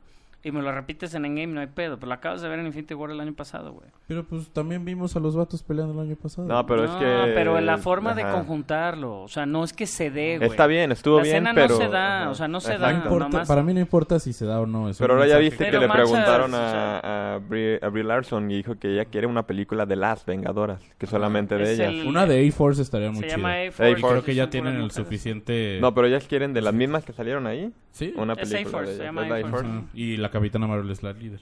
Ah, Tal vez por eso quiere. Realmente creo que Estuvo bien. más bien lo que la gente mal. se la gente se quejó por puras pendejadas, pues la gente se queja por pendejadas. Se ve forzado, se siente forzada, pero sí es necesaria porque Sí. mucha gente al mismo tiempo quiso sabotear la película Capitana Marvel, ¿no? Quiso Sí, claro. decía, es que Marvel no, o sea, desde que salió la Mujer Maravilla en el 2000, porque ahorita ya estamos hablando de que, ay, sí, la Mujer Maravilla. Güey, la Mujer Maravilla salió hace dos años, o más, dos años y medio. O sea, la Mujer Maravilla, desde que salió la Mujer Maravilla, le están tirando a Marvel que no tiene mujeres, güey, en, en sus líneas. Obviamente ha mejorado. Salió la avispa, ¿no? En aquel tiempo salió, este, casi todas son relativamente más nuevas, güey. O sea, Valkyrie, la avispa. Eh, Scarlet Witch. sí, Okoye. la- Okoye, eh, Shuri, Eh, The Chick with the Antenna. el chico en de antena. Mantis. Eh, todas esas son, pues de, digo, creo que Mantis sí era de antes, pero de ahí más casi todas son de ese tiempo para acá. Porque Pues posiblemente fue- les fue el- el- esa pleito. No, con- pues fue cuando salió este... Ah, ¿cómo se llamaba el productor que le respondía al sí, que el, per, Feige le el tenía? Perlmutter. El Perlmutter, que decía que las películas de minorías no hacían dinero. Ajá, que Por después él se no hizo hubo- Black Panther, Ajá, ¿no? por él no sacaban. Black Panther ni Pero adelante, le- lo volvemos a decir. de- Fue necesaria también porque lo que hizo Scarlet Witch con Thanos, de hecho Ah, que le dio más chido. que, que Carol Danvers. Esas cosas, o sea, yo no... Se me hizo bien la escena, pero puede haber sido más creativa. Puede haber sido más emocionante, no nada más una, una pose. Que, pero está bien, digo, que se celebra que, que hagan eso. Tardaron mucho en poder hacerlo, pero faltó ahí un poquito más de creatividad para que brillaran y no nada más posaran. Que por ejemplo, parte de ese setup de o parte de ese hype de que, que- que- que quisi- quisieron llevar el, el episodio de Game of Thrones, eh, los mismos directores habían dicho que había una toma así como muy superheroica de todos, ¿no? Este, o todos los... Digo, me imagino que va a salir igual el próximo episodio, todos los que quedaron vivos son los héroes. A Pero... Pero a Es- fin de cuentas es eso, o sea, como que sí están todos, sí nos dan la toma eh, más épica que hay. La de o sea, Avengers Assemble. Sí, o sea, Uf, digo, a mí se me sí. salen las lágrimas de, de felicidad, güey. Ni siquiera de... O sea, es, es, es un momento que no...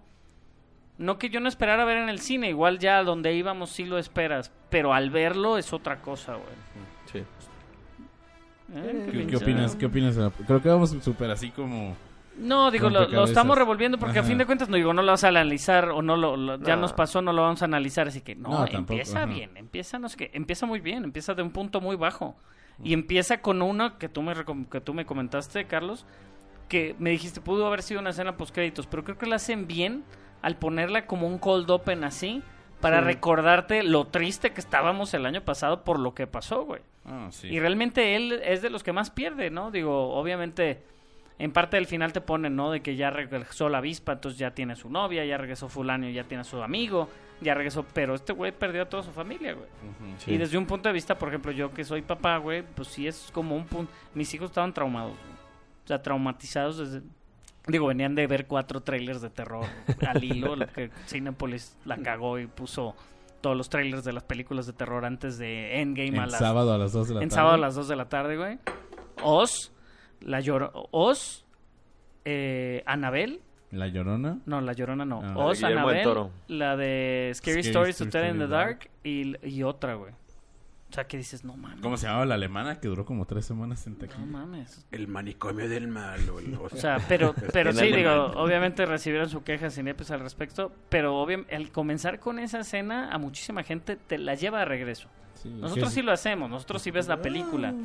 Pero de repente, o sea, parte del o sea, parte del hype es eso, o sea, de que llega y, y, y no, o sea, no todo mundo se puso a ver Infinity War antes. Y eso te lleva de regreso a ya donde estabas en ese punto Sí. muy bajo, güey. Y es como ir empezando a conectar esos hilos emocionales que tanto junta la película y que tanto que tanto explora. Y Manchas, le dio pánico escénico. audiencia en vivo. Este, pero bueno, digo, parte, sí parte del punto muy bajo, luego continúa, ¿no? Con otro, con toda esta de- depresión post, depresión post, eh, Post-Thanos. post snap, ¿no? Y, y creo que, o sea, empieza muy bien en ese sentido. ¿Tú qué dijiste? Que ojalá nos adelantaran la primera hora. No, Pues la no, película no. se va rapidísimo. ¿no? Sí, eso sí, fluye. No, o sea, yo iba como ya en un mood de que ah, quiero ver la batalla ya. Pero la verdad, la película, ayer que la fuimos a ver, creo que me pegó muchísimo más. Y tú me viste saliendo como estaba. Sí, sí digo, es parte de, o sea, parte de lo que de lo que es el, el sentimiento inicial de la película, es lo que te lleva a, a, a, a sentir lo- esas emociones finales tan cabrón, porque te la ven, o sea, Ah, no, sí, es un buen slow Todo- burn. Ajá. Va Poco a poco progresando, como dices, va hacia arriba. y en ese y ese gotero de escenas digo, a todos nos gustan los easter eggs de las películas de Marvel, pero esta película es como un gran easter egg porque todo el tiempo te está recordando sobre otras películas, ¿no? güey? Incluida Thor 2. Eh, creo que Le dieron importancia a todos. Hasta Di- eso ajá. pudieron hacer. Dijeron, vuelvan a verla. pero sí, o sea, es parte de Oye, los, los, la toma de, de Natalie Portman, perdón, la toma eh, eran tomas que nunca usaron, Ajá, ¿verdad? Sí, ¿verdad? Yo creo. No estoy no, no creo que ¿eh? haya vuelto ella a grabar. Sí, no creo. Pero digo, es parte de eso, o sea, es, es toda Digo, esa... le- eh, era Natalie Portman y un mapache. o sea, Sí. Sí, el que, mapache Natalie, no estaba te, ahí, re- ¿no? te necesitamos de regreso. ¿qué, qué escena voy a hacer? Solo Un mapache te va a sacar la piedra. Un mapache te va a inyectar la espalda. Pero sí, digo, es parte... es pa- lo, lo llevan muy bien toda esa escena. Se vuelve un poco confuso el viaje en el tiempo. Nadie se lo cuestiona, digo, mis hijos nunca preguntaron, oye, pero ¿cómo le hicieron, no? O sea, viajaste en el tiempo y ya, güey. Que es lo positivo de verla como niño, ¿no? No vas a sobreanalizar la película. Ya nosotros ya ahorita estamos diciendo es que es un hoyo de- en el hueco de la historia y la chingada. No si la es. ves por lo que es, es una excelente tenía película como te lleva. güey. O sea, y, y es eso, o sea, a la segunda parte, ese segundo acto donde hacen este Time Heist, Ah, es- que uf. es un excelente nombre, toda la parte de Nueva York está, creo que sí baja un poquito y te sube, digo, te lleva a un lugar como más oscuro, Bormir, Y te recuerda Y a Hulk todo. como... y toda la parte ya cuando se conectan las nébulas, creo que baja un poquito la intensidad o, o la... O sea, es Sí, como pues- un pequeño brinquito, Ajá, ¿no? pues Porque Nueva que- York, gritos de la gente, güey. cuando- Pues porque, o sea, tienen que ir también manejando de que no te pueden dar Nueva York y después la batalla En... en el Avengers HQ porque van a saber que estás totalmente desgastado después de ver tanto. Pero algo que me gustó mucho de la película es, y ahorita que lo estabas diciendo lo de Hulk, que, que tomaron esos riesgos que creo que tú me habías dicho que no te había gustado. ¿Qué? Lo de, lo de Thor. Ah, sé. no. Bueno, a lo, mí digo, sí me gustó mucho. lo que hicieron con el personaje, no. A mí No, lo de no, o profesor. sea, Hulk. O, o bueno, porque también, o sea, dije eso, o sea, me pareció un buen chiste, Sí. Pero lo extendieron Sí. demasiado. O O sea, sea, está es- bien lo que hizo porque tienes todo lo que arrastrando. O sea, es, es como media hora de fat shaming, Ujú. este, y, y burlándose 30, 30 minutos o 40 de, o sea, duró O sea, muchísimo ajá. rato. Porque hasta- hasta cuando se levanta a, a explicar el plan de, Sí, de, sí. de- de la, de la gema roja. O sea, está bien O sea, cuando llegaron a la casa. Digo, no lo iban a adelgazar automáticamente. No, no, no. No, Simplemente bien, que, que, que, pues, se pusiera sobre. No, pero que se puso cuando llegaron a, a otra vez a Asgard y se pone a llorar y así dices, Ajá, no sí. porque es- eres un héroe a final de cuentas, No, y pero- eres un dios. Digo, pero es ya sabes eso. que eso, pues, o sea, ya hay un plan para recuperar todo, pues vuelves a dar todo. Digo, o sea, la tirada sí era esa comedia. Obviamente, la tirada de Marvel siempre es esa comedia. Pero, pues sí tiene un fondo más oscuro, güey. O sea, estaba en una depresión bien cabrón. por eso, ¿no? pero si te dicen Sí, la forma de regresarlo, O sea, por, por la cosa es, o sea, o sea, realmente no... no- Güey, vi a su mamá. o sea, realmente no le dio a Chris Hemsworth la capacidad aquí, güey, histriónica para, Exacto. para sacar esa oscuridad. esa dualidad. O- y, de plano Marvel dijo, ¿sabes qué? Pues mm, no, no da y metan comedia, güey. Pero es eso, O- o, sea, digo, ya, pedo, o sea, ya- ¿por obviamente ya Chris Hemsworth ya encontró su lugar en la comedia, güey. O sea, ya se- sabemos, espero algún día, digo, ya nos ha dado otro australiano, ¿no? Arma Mortal. Ojalá, si hacen Arma Mortal, pues sí sea Chris Hemsworth. Yo creo que Chris Hemsworth sería bueno. A Aunque no creo que tenga la gracia. Mel Gibson. A mí. Desde, desde ahorita te lo digo, Men in Black, la nueva con Chris Hemsworth va a apestar, güey. La comedia. Yo Sí, le tengo fe a esa Bueno, pero es parte Desde de Men in Black, es parte el- de Men in Black. Desde el tráiler se ve malísimo. Ninguna de Men in Black es buena. La 1. La 1, chido. La 1 es buena. Pero ¿Y bueno. alguien más? Chris Hemsworth. Y lo de Hulk, a mí, a mí también me gustó mucho lo Ah, de de Hulk sí, porque ya a le mejor la a- escena del selfie como que siento que es de esas que pudieron haber cortado. a lo Está mejor. estirada también. Tiene Ajá. muchísimos bits de comedia que yo hubiera preferido que los... Bueno, para empezar las tres horas están sobradas. Pero lo- esos kits de comedia se los quitas y nos das batalla, porque no hubo una batalla. Lo de los tacos está genial, eso sí. Yo, yo Cuando creo que yo creo Pero que está genial parte por el actor. pero parte de también desarrollar los personajes, a mí lo que me gustó es de que lo desconectan totalmente del cómic. Entonces ya ahora sí se convierte, y hablando de líneas paralelas, se convierte en un universo totalmente paralelo que ya no tiene una conexión directa con algo que sucedió en el cómic. Entonces eso también los ayuda a ellos a evitarse el montón de gente, güey, que dice, Ay, es que esto no pasa, y Thor nunca fue gordo, y Thor, güey, Thor fue, ha sido hasta una rana, güey. O sea, entonces es eso, o sea, no es como que es, es, es, importante para ellos sí hacer o darle a ellos su propia personalidad a sus personajes. No, sí, o sea, te O digo, o sea, no, está, no está mal que lo hayan hecho. O sea, el, el, el pedo es que lo estira, eh, estiran de más los chistes. güey. Hasta el punto de que ya se sienten sobrados. Sí, no, y la gente se, la gente se, o sea, yo vi varios comentarios así como de que, güey, o sea, Thor estaba en depresión y la gente se estaba riendo de él, güey. O sea, realmente digo, ahorita que todos los... No, o sea, La- deprim- deprimido y gordo. el eh, Suicide hot, Hotline que a- existe, ajá, todas esas ondas de suicidio, y onda, güey, estaba en un lugar bien oscuro el güey, que realmente, digo, le ayudó a ir a ver a su mamá y todo ese asunto para regresar. A mí al- algo que me llamó la Y atención. obviamente el que, que, que, que Mjolnir regresara fue así como la clave para que se sintiera que todavía era útil o Sí, todavía claro. era Y worthy, ¿no? Ah, y lo dice, Steve Sí, sí. Worthy. Algo a mí que me llamó la atención mucho es que, o sea, al- esta primera hora de la película, a pesar de que es una película que los últimos 40 minutos, pues es una... Un eso set es- piece impresionante. Sí, abres Creo un que es de la- cómic y es eso, güey. La película de superhéroes que... Y hasta la de película de los Vengadores que más humaniza a los personajes, porque los vemos en sus momentos más oscuros y más desesperados. Entonces creo que eso como, como arco de los personajes ayuda mucho a cerrar esos hilos narrativos que tenían tanto tiempo desarrollándose. Y a todos los personajes en ese contraste que dices, en su mono más oscuro, vemos a Tony Stark en su mono más tranquilo, Sí. con su hija. Es, esa escena al principio, cuando Ajá. está reclamándole a Cap, creo que la actuación de Robert Downey Jr. de verdad sí fue Sí. algo especial. Entonces también nos dieron ese contraste que ya conocíamos los puntos oscuros de, de Tony, pero aquí nos pusieron el, el, el punto de, de que está tranquilo, viviendo viviendo pues, Ujú. en un Que al laguito, mismo en una tiempo cabaña. parte de esos A él no le fue eggs, tan mal, ¿no? es, que, es que él recordando- siguió adelante. recordando un par de diálogos de, de Age of Ultron, recordando así como todo lo que se tenía guardado. Y creo que la escena donde él, pues literal le pide perdón a, a- al capitán, creo que no tiene tanto punch como la escena donde se pelean, güey. O sea, porque literal, o sea, llegan a un, a como que a un arreglo así como que, güey, ya no quiero rencores, no quiero nada, y sueltan todo y es cuando mejor funciona. ¿No? O sea, un- eh, y sigue siendo el mismo Tony Stark, digo, obviamente como termina la película, pues ya no existe Tony Stark.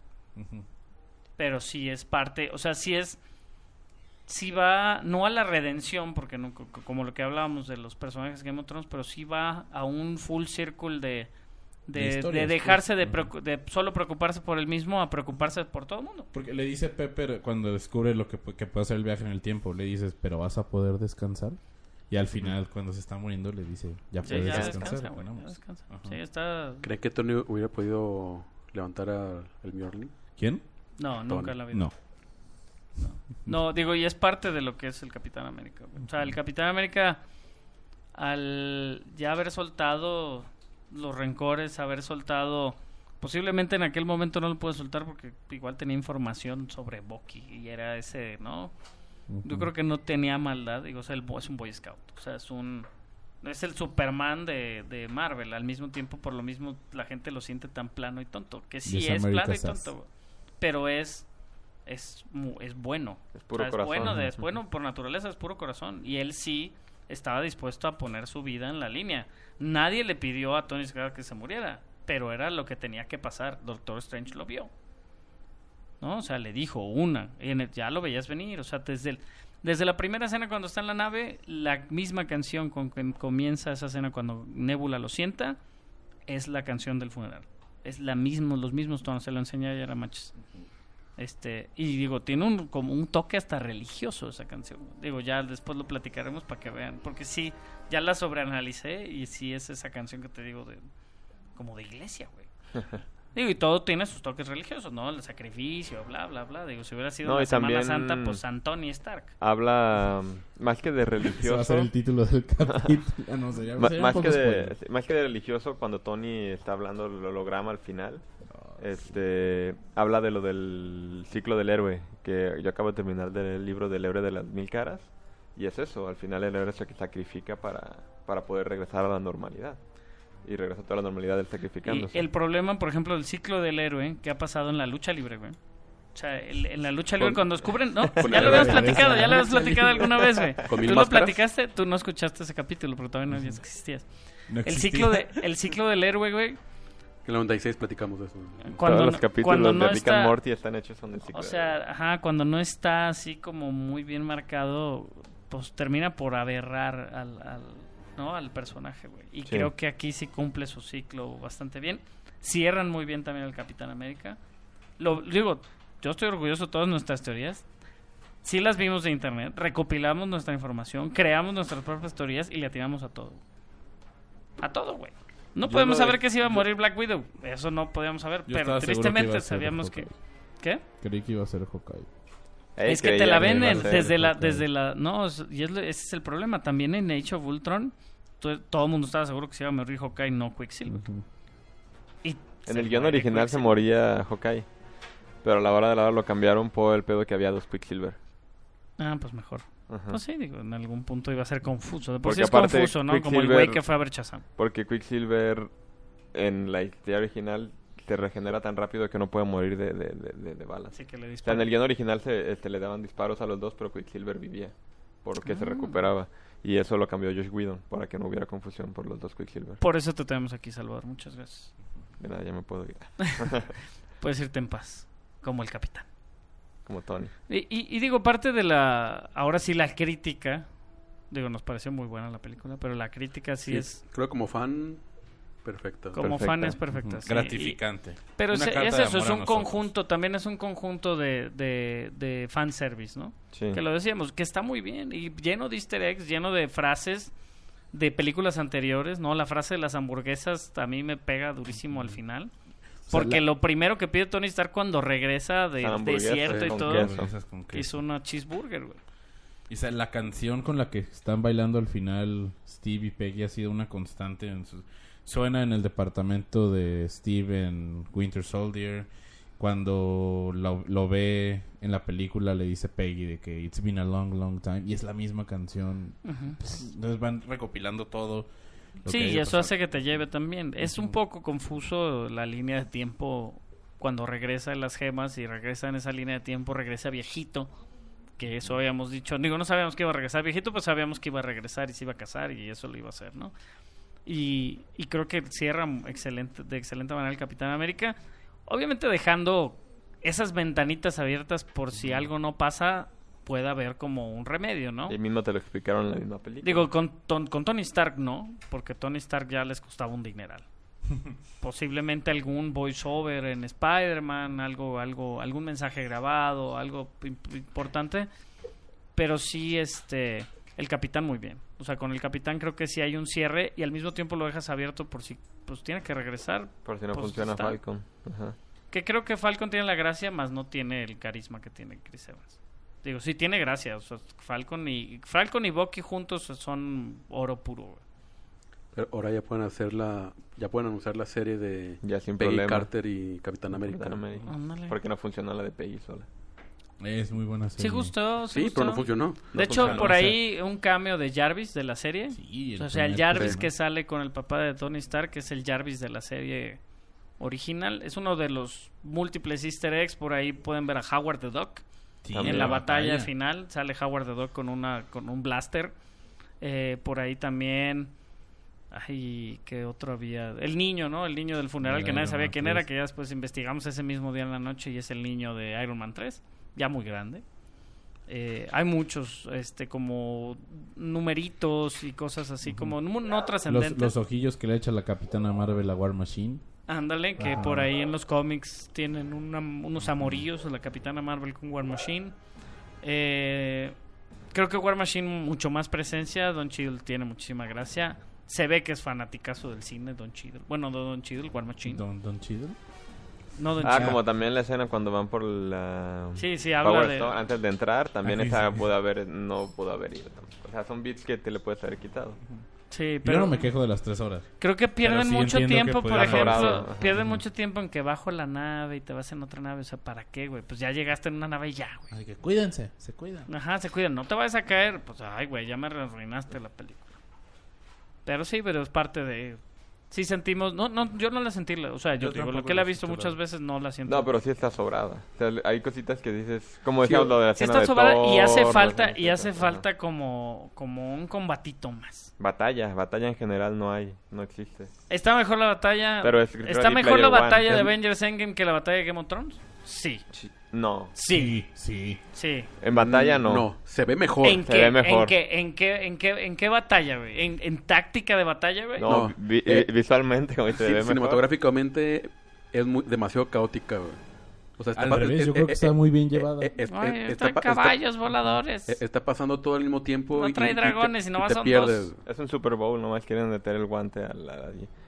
No se ve nada como, digamos, acción dentro de la batalla. Lo único que se ve es cuando Thanos empieza a pegarle a unos Sí, monjes y es confuso. Ajá, Hubiera falta- gustado más un poquito la combinación ¿no? de los poderes Sí, de los claro. héroes, que es lo que siempre hablamos de esas escenas grupales de varios superhéroes. Ni en Infinity War que sí lo manejan bien en, la, en el combate inicial, ¿no? Cuando está Iron Man con Thor y todo, eso sí se complementan, güey. Sí, yo Pero nunca... es lo mismo, ajá. no puedes pedir que se complementen si ni siquiera se conocen. Nunca, nunca, casi nunca debato en internet.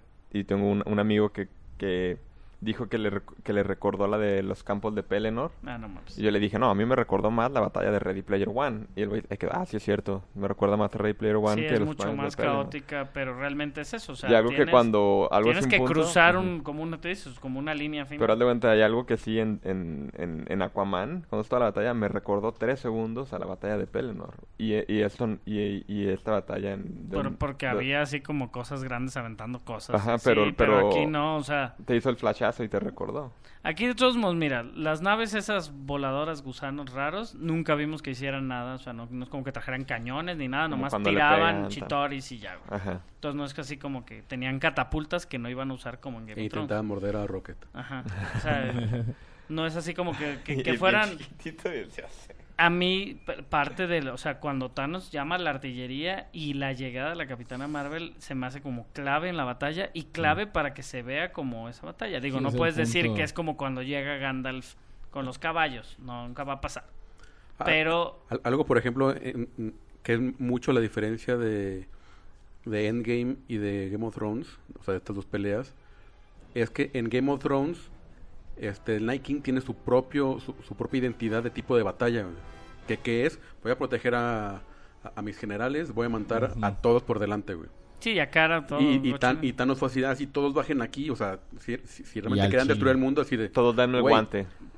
Realmente no está. Thanos, Thanos estaba preparado a aniquilar el mundo, no es preparado para una batalla, güey. Es que también es parte de la diferencia de personaje del Thanos que vemos en Infinity War que el que vemos en Endgame. Que el que de Endgame es más joven. Más joven. Entonces es más crudo, no ha tenido que pasar por todo ese camino de obtener las gemas del infinito. y No entonces- tuvo su momento heroico. Ajá, es- al chile los va a matar a todos. Sí, sí, o sea, pero, Ajá. o sea... No, pero si hubiera querido, los baja todo el ejército El, el Night King, o sea, el- lo hicieron con un personaje con una mentalidad que quiere ganar. Ah, sí. Y, Ta- y Thanos tiene una mentalidad de que es- está para ser derrotado por los, por los Avengers. Ajá. Es la gran diferencia de, de crear un, un, un- un enemigo realmente creíble a un enemigo que ya sabes que va a perder. Como el Night King. No, es- al revés. No al mames, ya sabíamos que per- perdió y no, no sabíamos nada del Night King. Pero O sea, que digo, que iba a ganar. No Thanos de iba a salir en el Thanos capítulo. tiene una cebo- No, es no, como o sea, una pero- cebollita y tiene sus capitas, güey. No, o sea, pero, Tiene sus o hijas. sea, pero toda- todas las acciones que el Night King llevó a cabo fue, fue como una lógica. Que, o sea, este, Sí, pero era- pues, si, yo fuera Pero él, realmente eh, era una haría eso. batalla táctica. Como o una sea, partida de Thanos ajedrez, estaba acostumbrado a llegar y aniquilar, güey. O sea, él dijo, voy a aniquilar y lo voy a disfrutar. Se le ve la cara y vela otra vez. No, pero lo que Realmente hace un cambio de semblante cuando sale todo el mundo de los portales. Porque no esperaba ni, ni resistencia, güey. No, pero lo que dice Barça sí es cierto. Dice, si querías lo que, lo que querías era ganar, baja con todo de tu tu ejército desde un principio. No, que y- bajas y- tú y- y solo. Sí, no, está sobrado. O sea, Está- Thanos- pero ajá. Thanos es eso. O sea, es la sobreconfianza el que lo lleva al, al Ajá, hoyo, o sea, él, él quería que en dos golpecitos les iba a ganar. Es la sobreconfianza que lo lleva al hoyo. Sin duda es eso. O sea, no es otra cosa, güey. Y él, al verse ganador, porque él se vio ganador, güey. Él sabe que en algún momento ganó. Todavía estaba más sobrado, güey. Por eso dice I'm inevitable. Sí, ajá, sí, Que sí. cuando dice la frase sonríe porque le gusta. Sí, y claro. la vuelve a decir. Ajá, sí. O sea, él, él, él- él- su ego era más grande que, que, irónicamente, el de Tony Stark en ese momento, güey. O sea, porque el, el ego de Tony Stark era gigante, ¿no? Ujú. O sea, por también lo mismo le dije, y yo soy Iron Man, güey. Su ego estaba todavía presente antes de morirse, güey. O sea, sí. Pero muy bien. ¿no? ¿Qué le ponen? ¿Qué le ponen? ¿Qué le ponen? ¿Qué le ponen? Uy. ¿Qué le- pusimos? Porque si le ajá. pusimos a Spider-Verse, güey, yo la puedo aventar arriba de Spider-Verse sin problema. Yo acá el problema es que como Pero película, no podemos dar, podemos dar 10. como película es mucho mejor Infinity War. Eso también es algo que tenemos que decir. Sí, salimos, salimos tú y yo y estuvimos de acuerdo Ajá. con lo mismo. Como película se conlleva más, aunque esta fluye bien, cabrón. No, es que deja tú que fluye, tiene tanto fan service y, y te conocemos a todo que nos gusta además. O sea, esta me gustó más que Infinity. War, pero es mucho mejor película Infinity War. A ver, machas. Tu calificación. ¿Cuándo le puse Infinity Dinos, War? cu- ¿cuál fue la escena que más te gustó, machas? Uy, las- Steve Rogers y Peggy Carter bailando al final. Eso fue la escena que más te gustó. ¿Y cuál fue la escena que más te hizo llorar? Esa escena probablemente. O la de Avengers O sea, Assemble. ¿te gusta llorar, pues? Me encanta llorar. Ok, muy bien. ¿Y tienes comida? ¿Tú, la escena no que más te gustó? No tenía comida y estaba llorando sin comer. Yo, Thor, desde Capitán América con el martillo. Sí, y que está cabrón. No tengo madre. ¿Y cuál es la que más te hizo llorar? Esa escena. Yo no lloré. Nah, chaval, no Me- mientas, yo te vi, güey. Me emocionó mucho lo de Assemble, pero al mismo tiempo no Ay, es yo que decía, ¿por qué llegaron todos ahí? ¿Cómo, cómo el por qué? ¿Qué- ¿Cómo pasó? Te necesitaba esa lógica. Sí, es un, digo, realmente, qué triste. O sea, yo necesitaba esa lógica, pero siempre Yo- me pasa. Pero no, no lloré. ¿De, de por qué llegaron todos ahí? Amor, Pues por- porque ya Pero Doctor ¿cómo sabían? Doctor Es decía, ya lo sabía. ido. Ajá, es lo que decía, él, él- él- se proyectó y les dijo a todos que tenían que ir. En la segunda, la segunda vez que la vi. Con Black Pero... Widow, la segunda Pero haz de cuenta como que cuando... Yo desde The la Wasp, primera le The Wasp, The. Wasp también trae el comunicador para hablar con ellos y dije, ¿ella cómo- por qué lo trae? ¿Y ella Ah, bueno, sabe?" güey, pero eso nunca se ha cuestionado cómo se comunican en, en el, en el campo de batalla. En los Está en cómics sus así trajes, es. está en sus Es parte de los cómics, es parte de los cómics, güey. No están, no sabes si Yo están sé, hablando pero bien por fuerte. eso, o sea, esa onda a mí me... E- e- Me esa escena es buenísima en. Shazam. Cuando, cuando le está hablando el, el malo. Ajá. ¿Qué? Exacto. Estás como a dos cuadras, no te oigo. O sea, ¿qué pedo? Pero digo, eso yo sí, a mí siempre me, a mí siempre me ha brincado, ¿eh? No digo que no. Y lo mismo me brincó, o sea, como Valkyria, güey, viene el caballo y está hablando con de que vi la van. Sí me molesta, pero es parte de los cómics. Así son los cómics, güey. O sea, abre un spread, ahí hay cómics, güey, en el pinche librero. Abre un spread que estén dando en la madre igual de ahí y todos se hablan entre ellos. Sí, ya sé.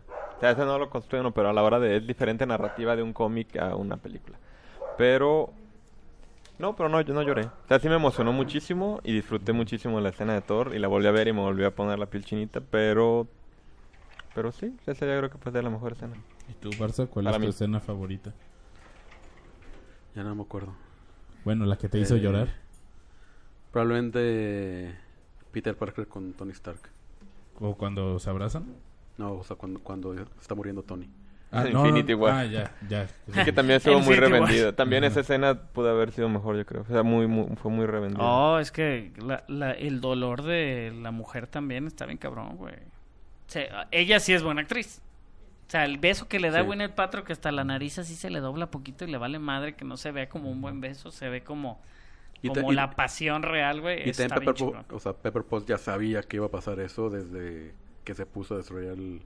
Sí, claro, o sea, de- no, y desde que se puso, de- o sea, ya lo siempre le decía, o sea, cada que se ponía la armadura era un pedo, güey, porque algo iba a pasar. Nomás, pues llegó, le llegó el momento, ¿no? Ah, también esa escena de Rescue y Iron Man peleando juntos. Está chido, Sí. está chido. Sí. Sí, sí, sí, hay un payoff ahí. Digo, en general es parte de, o sea, Ah, era, era, era lo que necesitaba. La gente lo necesitaba, para, pero es eso, te lleva a ese punto altísimo, güey. Porque la gente estaba gritando, la primera vez que la vimos estaba gritando en esa escena, prendidísima. Y luego hace el chasquido y la gente todavía grita así como, sí, a huevo, Iron Man. Y, ay, pues, qué pedo, cabrón. Y lo dice Hulk. Sí. Si alguno de ustedes lo hace, se van a morir. Yo creo que siento que el Cap lo hubiera hecho no moría. Ah, claro que sí. ¿Sí? Se moría. Si lo hubiera hecho Thor, No se moría. moría. pero, pero Thor en su prime. O sea, Ajá, eh, estaba sí. en un buen lugar mental. Ese Thor Ese Thor deprimido, no. No, no. Oye, y ahorita... Capitana Marvel. ¿Y a ti? A mí la escena que más me gustó Que Capitana Marvel cuando diga cuando dice Avengers Assemble. O sea, todo ese obviamente el montaje es, es fantástico y es enorme, ¿no? Pero el hecho que diga Avengers Assemble que lo estuve pidiendo desde hace años, güey. Y en Age of Ultron. Ahí se casi. acaba. Que ajá. no, no, no, yo, yo, sabía que Nencho Voltron casi lo dice al final, pero Sí, el que sí. lo dijera y le llega el martillo ese momento en la mano está A mí cabrón. cuando le llega el martillo... Y yo, Ya y, está, y- la y yo- posecita. y la brinqué, escena brinqué, yo y la creo. escena que más lloré fue esa, güey. O sea, realmente no podía contener, no podía ni respirar, güey. Está cabrón, güey, cabrón. Y al final, digo, cuando el Cap cierra muy bien. Sí. Sí, sí, somos Team Cap. Team Cap. Team Cap. Team Cap. Rodrigo perdió la apuesta, güey. Por Sí, cierto, Rodrigo no está aquí con nosotros. Ay, no puedo venir. Quería venir, pero Este, no, no podía. Perdió la apuesta. Le atinamos, te digo, como decíamos, a varias teorías. Pero pues vamos, de, digo, ya, ya supimos qué es lo que más nos gustó, qué es lo que menos nos gustó. Eh, la vamos a calificar. Nos gustó mucho. ¿Qué es lo que sigue, güey? Hulk, de ahí, yo me quedé con la duda de Hulk cuando dijo de DC. Porque cuando Thanos hace el chasquido, ve a Gamora. Que vio Tony, que vio Hulk. Hubiera estado un poco interesante algo ahí. Pero te igual quejas de hubo tres algo. horas. Eso ya hubiera sido Sí, tres horas. No, y pero me quejo que está larga digo- por los yo, beats por ejemplo, O sea, por mí en- que dure 3.20, pero que, to- que no tenga esos beats cansados. Ok, entonces digo, antes de decir la calificación, podemos decir qué sigue de ahí, güey. Las series. Digo, muy bien sabemos que marcadas se las deja series. abierta una línea de tiempo con Loki, que se lleva el Ajá. tercer acto. Posiblemente la serie de Disney Plus vaya en parte, Aparte de, de- aparte de ahí. Una, una película de los, de los Young Avengers. Aunque se lleva la gema del espacio, no del tiempo, güey. Entonces digo, no es como que... Escapan el espacio. Pero pues, ah no, el Bifrost no viaja en el tiempo. No, digo, no sabemos cómo va a estar ahí. Ujú. O sea, ¿qué?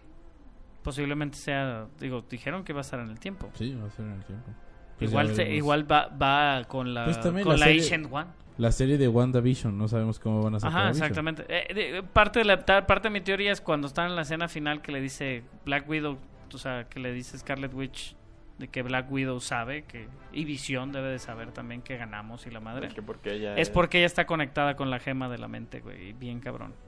Y, y es, pa- o sea, es parte de esas gemas. O sea, tiene que haber alguna conexión a ese universo también del alma. Hay que ver si es parte de ahí o si no. Digo, sabemos que, que por, el por qué pudieron eliminar o por qué era necesario el chasquido de usar todas las gemas al mismo tiempo. Son mente, es mente, este, poder, obviamente, pero mente, tiempo, espacio. O sea, tú estás creando una mente al- al- con tiempo y espacio, estás creando una, una vida, por así decirlo. Así también la puedes eliminar. Entonces digo, es la combinación de las gemas era importante también. Entonces hay que ver si esas series se van a basar en base a otras gemas. O ya no existen las gemas, digo, Pues en la línea temporal en la que Las tenemos ya no. al Cap. No, pero en Están otras todas. líneas, Ah, sí. O sea, es eso, o sea, podemos hablar En que la ya no va a existir la no saga existen. infinita, Ajá. porque ya no existen en la, en la, en No la sé línea si principal, sea buena pero idea existen en porque ya está muy... O sea, ya es lo que hablaron mucho del final de la época. Sí, ya no van a Sí, No, o sea, no, es eso, no o sea, creo, en base a qué viene lo después, ¿no? O mucha gente Ojalá. pregunta sobre Thor, ¿no? Mis amigos, de que, oh, sí, los Asgardians of the Galaxy. Justo leí ayer de los Asgardians of the Galaxy, son un grupo liderado por Angela, es una hermana de Thor. Hermana que obviamente tampoco sabía que existía, güey. Se la sacaron de la manga hace unos años. Y, está bien bizarro, güey. O sea, son. Es una combinación rara de héroes. No tiene ninguno de los de los originales guardianes ni nada por el estilo. Nada más el nombre suena muy bien. Asgardian of the Galaxy, sí. Entonces digo, no es como. Yo, yo, yo digo, yo sí, sí digo que Thor va para Guardians of the Galaxy 3 sin problema Sí, ahí. estaría bien Sí. chido. Ya la- funciona La, la- la- la pregunta es, ¿quién está al mando? Pero le dice, sure. Sure, sure. Sure, sure, you are sure. in charge. Yeah. Este... Lo del ruso dijeron que no iban a dirigir otra película de Ah, Star Secret, Wars. Secret Hasta Invasion. Secret Wars, ¿no? Secret Invasion. Que se Secret vayan a Star Invasion. Wars. Un ratillo. Sí, si Le preguntaron también a, alguien le preguntaron lo de Star Wars y dijo pues hay que ver si algo sale igual se los podemos ofrecer o sea no digo no los descartan obviamente les digo son directores de tres de las películas más taquilleras de la historia güey El problema también es de que hacer Star Wars no es lo mismo que hacer Marvel. son los primeros directores con Yo tres sé, películas arriba de un billón de dólares Ah, creí que iban a decir que no. No, sí, Ah, sí, no, sí, sí. sí, sí. y yo escuchando la reseña de Kevin Smith que realmente su reseña fue casi casi lo que Sí, no debíamos de hacer como paso a paso, escena por escena, ¿no? Hablando Pero de... escena a escena de todo lo que le gustó. Y nergasmeando totalmente. Y Él llorando, habla... llora bien cabrón. Es lo que dice, dice, oye, güey, realmente igual lo he estado haciendo mal todo el tiempo y necesito conseguirme un hermano o un director que trabaje conmigo. Igual es un trabajo de dos personas. Porque lo que no veo yo lo puede ver alguien más. Y es eso, tal vez lo ruso, uno es muy bueno en ciertas cosas y el otro es muy bueno en otras cosas y funciona muy bien ese trabajo. Los Cohen así trabajan, dicen que uno trabaja con totalmente con los actores y otro totalmente con lo técnico. Sí, Digo, y los las las Wachowskis en su momento también, ¿no? Algo hay varios grupos ya de hermanos trabajando. Está interesante también. Y y que, o sea, y creen que digo, sí, el Falcon crees que cambien la serie a que sea el de Cap Cap and Bucky, güey, tal cual. Yo creo que va a seguir siendo Falcon porque creo que vamos a ver cómo esta evolución de Falcon a Capitán América del personaje de Sam. Y, y sí habría gente que se sentiría de que si ponen Captain America en Winter Soldier, va a haber gente Sí. que va a creer que es Chris Evans. Sí. y Eso puede ser una, una arma de doble filo. Porque también, eh, digo, los guardianes, el otro, el otro cierre es con los guardianes. Eh, no hay un, ci- un cierre para Hulk, no hay un cierre para Ant-Man. Se ve que está muy feliz con su familia. No hay un cierre para Hawkeye. Eh, digo, Hawkeye ya tiene que vivir con todas las cosas horribles que hizo en su mente. Parte de su castigo y su, pen- o sea, de su penitencia, pues, de poder vivir. Pero sí, este pues esperemos, ¿no? Spider-Man Far From Home es la que cierra la serie, supuestamente. Hay que ver cómo reacciona. También Peter Parker regresa a la escuela, llora con Ned, su amigo. Posiblemente Ned, su amigo, también había sido al- borrado. al No posiblemente, al parecer, porque sí, no, no, no, sigo, porque cinco años... Podemos suponer que si están todos hechos polvito, igual como seis, ocho meses, igual no hubo clases, güey. De aquí a que se organizaban otra Y vez. que, Pero de- pasaron cinco años. que eso va a ser lo que vamos a ver en Far From Home. Sí. Que es esa From, from, from. Far From Home. From, from, from. También. MJ. ese, ese, esa, esa consecuencia inmediata que hubo de que todas las personas regresaran. Está Vamos a cabrón, güey. Ya, imagínate. No, Endgame es el final de la fase 3. Sí, pero por- no, de Far From No, Far sí. Far Home es el final de la fase Pero 3. imagínate, o sea, tú ya, que, ¿dónde está tu carro, güey? ¿Dónde está tu dinero, güey? Deja tú eso. O sea, no hay comida para todos. Ajá. La hambruna, güey. Por eso O sea, no hay campos cosechados, no hay... ¿Crees que se vayan tan allá? No. Es Marvel, claro que no se Sí, no se fueron con lo de las partículas. O sea, eh, están, en un, están en un viaje a Europa, pero evidentemente no, no se fueron para allá. Sí, no, ya en Bruna, porque pudieron pagar un viaje a Europa. Pero sí, digo, es parte. Igual, eh, igual, por ejemplo, Misterio es una de esas reacciones a crear nuevos superhéroes, güey. No había superhéroes suficientes. O, o había una necesidad de superhéroes y misterios.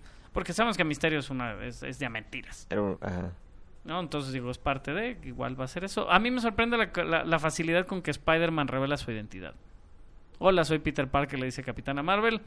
Va- Ah, pues hay, una, hay una imagen también. filtrada de misterio. Pues sí, güey, pero pues cualquier cabrón le puede llegar con traje y le va a decir, "Ah, hola, soy Peter Parker. pero bueno, digo, Far Far From- From cierra la cierra la, La- fase 3, la fase 4, 3, fase Tres. 3. Y fase 4 no se ha anunciado nada. Digo, nada está claro. O sea, se sabe que Guardianes va a empezar a guardar... Shang-Chi, Shang-Chi. Maestro del Kung Fu. Eternals. Los Hasta- a- Eternals con lo- Angelina Jolie. lo, lo- lo único que sabes es que Guardianes empieza la próxima, el próximo año a grabar. Black Panther 2. No, en producción, pre- preproducción. Ujú. Sí, Porque no, tiene que el, acabar el en güey va, va a empezar a grabar apenas, este, digo, Suicide Squad. ¿cuánto se puede tardar en hacer basura?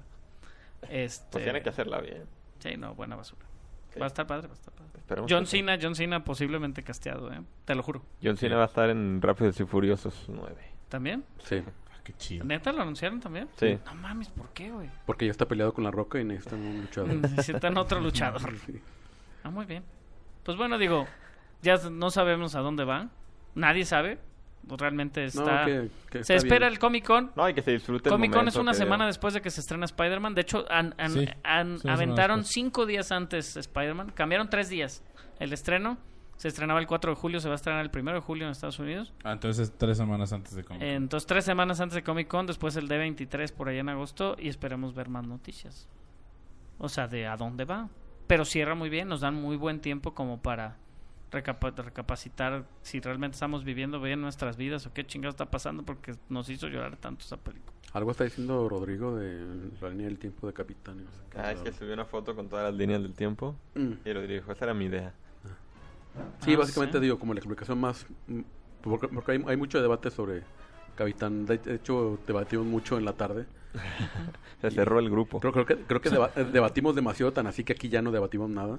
Poco porque no está Rodrigo. Pero también. porque ya habíamos llegado a un punto de vista general, ¿no? Digo, Pues sí, pues, pero ya no lo compartimos aquí, güey. No, Ah. que fue una... Sí, sí, sí es plot hole, sí es error en el solo hecho de que, de sea, que, de que tengas que debatirlo después de la Sí, película. cinematográficamente es un plot hole. Grandísimo. Es por porque no, o sea, no te dan ni... ni- El factor de que el Capitán las- las América pistas. regrese viejito. Ese Sí. es el problema que tenemos. Sí. sí. Yo no lo tengo. Yo tampoco, pero ellos sí. no, güey. o sea, no hay problema en la película, pero es plot hole.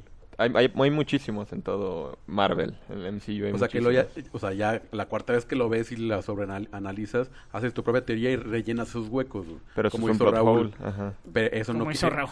eh, eh, eso no quiere decir que no sean plot holes. Plot hole es cuando tú lo rellenas aparte. Ajá. No, ese es un plot hole tapado. Pues todos pueden ser eso, todos, Sí, claro. todos, todos. No, pero está bien, digo, lo dejan abierto. Nomás sí es eso. O sea, si te tomamos cualquier película, la sobreanaliza. Inception, güey, le querían dar pinches Oscars y la chingada. Y obviamente no la nominaron ni siquiera. Pero ten, estaba llena de plot holes. O es una obra maestra de plot hole. Estaba llena de plot holes. Es una obra maestra del plot hole. No. ¿Cuál? No mames, está mal hecho su cosa eso de cuántos años tuvieron en el sueño del sueño del sueño. Saca las matemáticas, güey. Ya existen. No, pero sí, puede ¿de qué que está hablando Raúl? Ajá. No, pero Inception, muy buena película. ¿Sabiste Everything Wrong with In- Inception y ahí sacaste tus argumentos? Eh, no, pero debería de verlo. No, para pero no has visto, argumentos ¿no has visto cómo Nolan hace sus, sus líneas del tiempo para sus películas? Pe- Güey, ¿no has visto cómo Marvel tiene 22 películas en la misma línea de tiempo, güey? Es lo mismo. Están pero- sobreanalizando una película de un- donde un mapache navaja, maneja una nave No. espacial, güey. Te voy a decir algo que a mí me dijo mi Pero maestra es- de es guionismo. verosímil. Ajá. Me decía mi maestra de un- guionismo. una cosa es realismo, otra es ver- verosimilitud. Exacto. Mi maestra de guionismo me decía, tú puedes hacer lo que quieras. Puedes hacer que nazcan naves de los árboles, de los... pero todo tiene que tener coherencia. Y todo tiene que tener su, su, su sentido. ¿Sabes algo que no me gustó? Lo, lo sencillo que Tony Stark en 30 segundos descubre el viaje en el tiempo. No, pero fue tiempo, porque sí dijo no sé cuántas... Eran como dos, Pasa. tres días. No, pero... En Ajá. dos, tres días descubre el viaje en el tiempo. No, pero es sí genio, dijo prueban doscientos y tantas pruebas, o sea, sí, sí tuvo es muchas. genio tiene una computadora muy chingona. Sí, pues, o sea, para, pa- para mí es el equivalente de, de un Dungeon Master y dice, ah, sí, quiero desarrollar el, el Ah, bueno, a viaje mí, en el tiempo. a mí Ah, me tiro- molestó, güey. de 20, crítico. A mí Ah, me molestó que a Thor le tomó cinco años ponerse así de gordo y a mí me toma seis meses. Eso me molestó. Pues porque tú eres un dios. Yo, también. Pero bueno, calificaciones machas, ¿Cuánto le puse a Infinity War? 9. 9.5. No, es cierto, 8. Ah, esta le voy a poner un 9. Pinche machas, güey. ¿Cómo ocho? ¿Infinity War 8? Eres un maldito millennial, güey. ¿Cuánto le pusimos a, a Spider-Verse? Pu- Spider-Verse tú le pusiste 9.5. 9.5. Ah, ahí está igual. 9.5. Digo, no le podemos poner 10 por el respeto que me tengo. güey. Porque Ok. ya se... es- No existe la película. Ajá, le- bueno, Sí, hay dos que tienen 10. Las dos torres y The Dark Knight. mm, a mí The Dark Knight no me encanta tanto, fíjate. Me gustan más estas. Pero Y Batman torres. me encanta, ¿eh? Checa ya mi cuartito y tengo un chingo de cómics de Batman. Este... Chava. ¿Cuánto le puse a Infinity War? Creo que 9, ¿no? Infinity War le pusiste 9. Pues 9. Es que no le puedo poner 8.5. No mames, en 8.5 ya está creo que Aquaman. Solo. No, 9 por lo que me gustó. No por lo que es la película en sí. Pero sí, 9. Sí. 9. ¿Tú? La tengo con un 8. Yo, yo estaba como en 8.5. Igual que. Black Panther. Ándale. Abajo de Solo. Arriba de Ant-Man. Muy abajo de Spider-Man Into the Spider-Verse. Abajo de Infinity War. Sí, a mí debe estar abajo de Infinity War. Pero... Pero lo que me hizo Abajo de sentir- Alita, pero Sí, yo, yo estoy consciente que yo tengo muy arriba Alita. El Super por- Base, lo que ustedes le pusieron 995 fue Sí, el Alita. sí, en 8. 8 se queda. ¿Ese es el promedio? No. Ah. No, No, el promedio va a ser calificación. 9. El promedio va a ser 9. ¿Te quieres preguntar a Rodrigo cuánto le Ya le preguntamos, pero no nos contesta. Pero sí, No, este... saboreando El sushi que me va No está mal. ¿Les Rodrigo. gustó a ustedes? Yo Nina? también soy ¿Sí? Team Cat. ¿Cuánto le pones tú? Ven. Tenemos invitados en el programa. No tenemos invitados en el programa. Vamos a tener invitados, pero no quieren hablar en el micro. no, pues me... No se puede poner 8-8, ¿verdad? Ah, No. pues. ah, bueno. Por, por punto 5. Ok. No, todo, todo, re- todo. 8.74. 8.8 No, es que haz de 8.5. cuenta... Ajá. Infinity... No la puedo poner más arriba de Infinity War, porque no. Creo que sí te están dando la calificación allá. ¿eh? 9. 9. Eh, Muy bien. Está bien. Pero es que lo que me hizo causar la emoción que me causó, la estoy- o sea, me estoy yendo un poco por la emoción también, por eso tiene. Pero es parte de, güey. Sí. Tú cali- o sea, no puedes calificar la película todo porque, ah, güey, la tomo con una cámara Canon, no sé qué chingadas. No, pero güey. todas las califico así, ¿no? Pero es eso, o sea- calificación, Warvin. Pues Ajá. sí, no te estoy diciendo nada, pero no es lo mismo que estemos, o sea, no- como ahorita que te estás tomando una IPA mi- Minerva, güey, y luego te tomes una pinche corona extra, güey. Pero porque no soy experto en cerveza. Por Hay eso. momento y lugar para todo. Exacto. Pero exactamente, si fueras experto en vinos y estuvieras tomando vinos y luego quisieras comparar el vino con la cerveza que te estás tomando, pues no es comparación. Y es como comparar, es lo mismo con las películas de Transformers y Sí, claro. las películas de Fast and the Furious, es como comparar un vino muy bueno con un pinche Red Bull, güey. Sí. O sea, el Red Bull te va a subir, te vas a salir emocionado, güey. Y realmente, digo, igual, posiblemente una película muy buena también sales emocionado o triste. Pero el sentimiento con el que saliste de esta Ah, película sí. no es lo mismo como saliste con Shape of Water. Pero es lo que le dije. o con Roma, güey. Es lo que le dije a Warvin. No ya salimos de Roma y así como que, ah, bueno, ya se acabó Roma, güey. No, pero lo que te dije pues- saliendo de la, de la de la segunda vez que la vimos, que te dije, ojalá yo algún día pueda lograr lo que esta película logró en audiencia, pues. No mames, la Que gente. ponerla a gritar La y gente eso. realmente, Eso- digo, las emociones. Y está padre verla, Eh. por lo mismo, ver las dos fines de semana y el día que sale y todo eso, por la, como la gente, Sí.